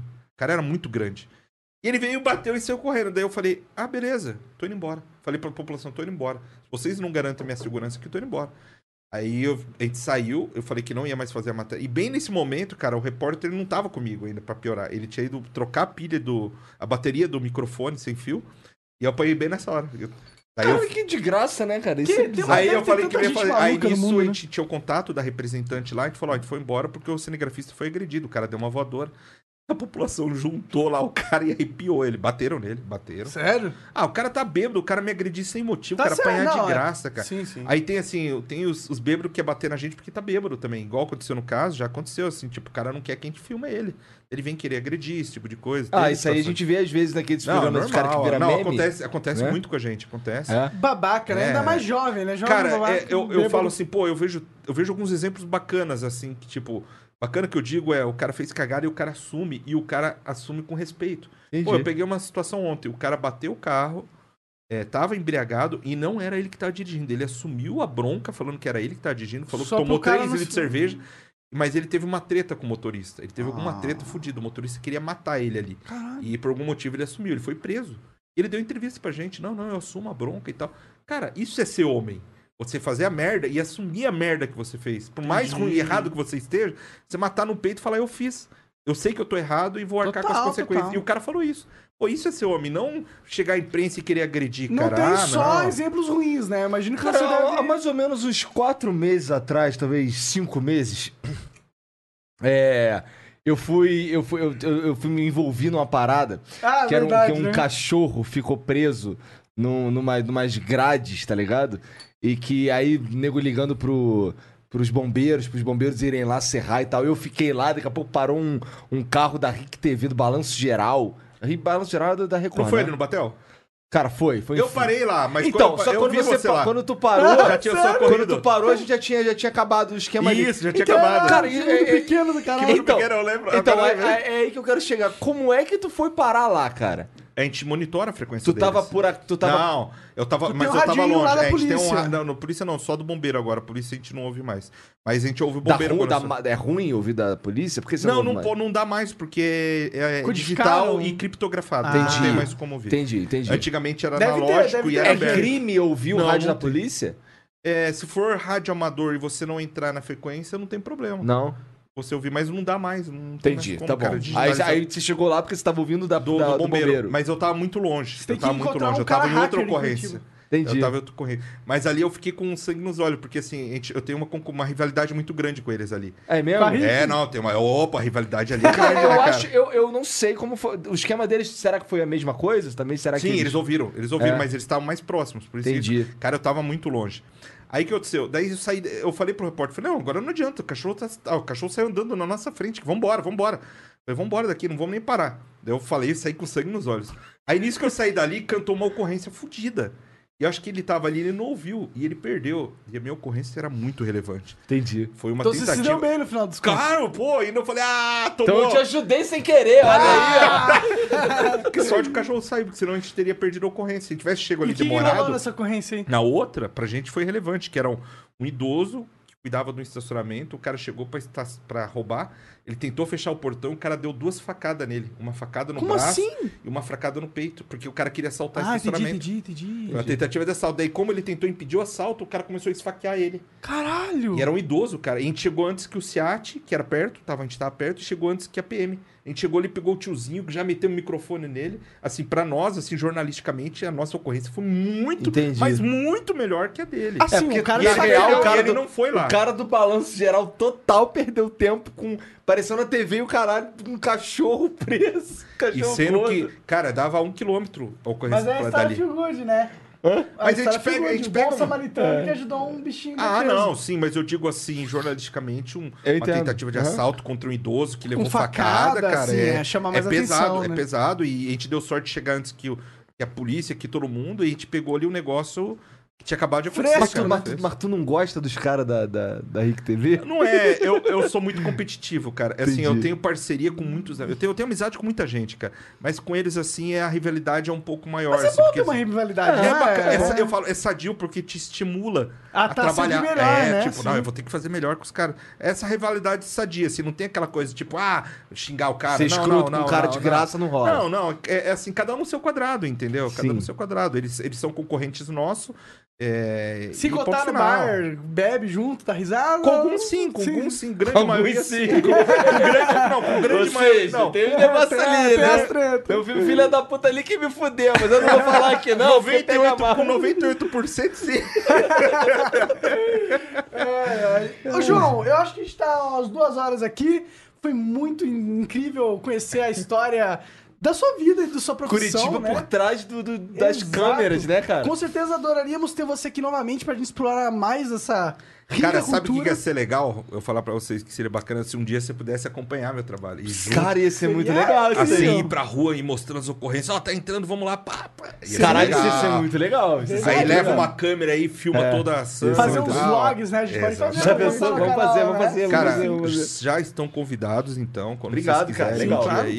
E precisando da gente é só chamar, estamos disponíveis. E muito obrigado, galera, que assistiu, então, é, esse mais um Flow Podcast. As redes sociais do João, o Plantão 90, tá tudo aí na descrição. Exato, Que o Jean é é rápido, o bigode dele é poderoso. Ah, e não esqueça de acompanhar. Se você quiser saber de tudo que tá acontecendo em Curitiba em tempo real, Isso é louco, em tempo pelo real. Twitter. Não, não, eu não admito um cara. Assim, isso não é porque você tá aqui, não. Isso porque foi me dito por um curitibano. Ele falou assim: eu não admito um cara que mora em Curitiba, tem o Twitter e não segue o Plantão 90. Tá ligado? Pois é, eu também acho, porque você entende tudo que tá acontecendo na rua se você seguir o cara com ser fucking tesa, É. né? Cara, eu só queria lembrar um- só mais um casinho Claro, rapidinho, claro, rapidinho. Vai, vai. aqui é livre. que en- entrou uma situação de incêndio num prédio gigantesco no centro de Curitiba e eu alertei, ó, bombeiro foi acionado, verificação de fumaça. Uma seguidora, ela viu e ela evacuou o prédio e ela veio me- e, e era só dedetização. E ela me agradeceu, ela falou, eu queria te agradecer porque se fosse um incêndio real eu teria saído viva. Caralho, Caralho. isso é real, né? Porque ela viu no Twitter e ela não sabia que tava rolando a fumaça. Ela não sabia que tava Caralho, acontecendo. E que ligaram maneiro, pro bombeiro, todo mundo viu a fumaça. E se fosse E ela- realmente incêndio, Ela realmente ela, ia ela agradeceu, vivo ela falou, eu um- teria saído vivo se fosse um incêndio real. tá aí a vantagem de você acompanhar o Plantão 90 Você pode no sair Twitter, vivo, velho. cara, mas é pode legal salvar a sua fucking Pode vida. salvar Não sua só vida. isso, mas como tu vai ser o Batman de Curitiba, conhecer tudo que tá acontecendo. Tem o oráculo e tem o Batman, né? Então, João, muito obrigado é pela isso? sua participação. É um prazer. En- História do Rapidinho, unicórnio. Caralho, eu História do também quero saber a A história do história do unicórnio. Foi transmitido ao vivo no. a gente transmitiu- Eu faço muitas lives no Periscope, que É. sai no Twitter também. A história do unicórnio foi o seguinte: foi um dia que foi um resgate de um cachorro que tava dentro de uma valeta. A gente chegou no local e não achava o cachorro. E o cachorro, mas sabia que o cachorro tava lá. Aí. Um monte de gente na rua, curioso, imprensa, de repente chega uma menina vestida de unicórnio. Ela tá vestindo com aquele pijama, Caraca, aquela roupa é. que veste inteira de Aham, unicórnio. você até meio que E foi eu Eu tenho, eu sucesso. tenho duas dessas, não de Então, unicórnio. fa- fez o maior sucesso na live. Entendi, tipo, no cara. meio da ocorrência lá, a mina com a roupa de unicórnio e eu filmando e, e comentando, olha lá a roupa de unicórnio. Aí eu cheguei na live assim, ô, onde você comprou essa roupa de unicórnio e tal? Quanto você pagou? E eu, É ao sério vivo. e chega alguém de roupa de unicórnio, Chega não é mais sério, não é mais sério. E no final né? da história, o bombeiro chegou, deu muito trabalho, conseguiram resgatar o cachorrinho. Ele tinha entrado Ah, no meio do mato, embaixo da valeta. Ele tava lá, não, não conseguia sair do barranco. E Tadinho. resgataram o cachorrinho, com vida. Caraca, cara. Legal. um- Mas o que, que a menina do unicórnio foi fazer lá? Foi... Ela Só era moradora fazer. ali, saiu com roupa Ela de só foi unicórnio. ali e- olhar e ver qual era. E fez maior sucesso na live. ó. Cara, fofinha. que doideira, cara. Então é isso, galera. Mais unicórnios e loucuras de Curitiba. Acompanha ali no plantão 190. Muito obrigado por ter acompanhado mais um Flow Podcast. Não, não esqueça de acompanhar também pelo Spotify, iTunes e Google Podcast. O link tá na descrição aí E também pra não você. esquece do canal de highlights, que como tá tudo na descrição, porque Exato, o bigode e- do Jean. E tá é rolando brabo. highlight todos os dias, praticamente. O Gianzão tá postando lá. Então, se você quiser pegar os melhores momentos da live, tem lá separadinho pra você. Então é isso, João, mais uma vez, muito obrigado. Gente, aí, muito João. obrigado. Um beijo pra vocês. Até a próxima. E tchau, tchau. Tchau, tchau. Valeu.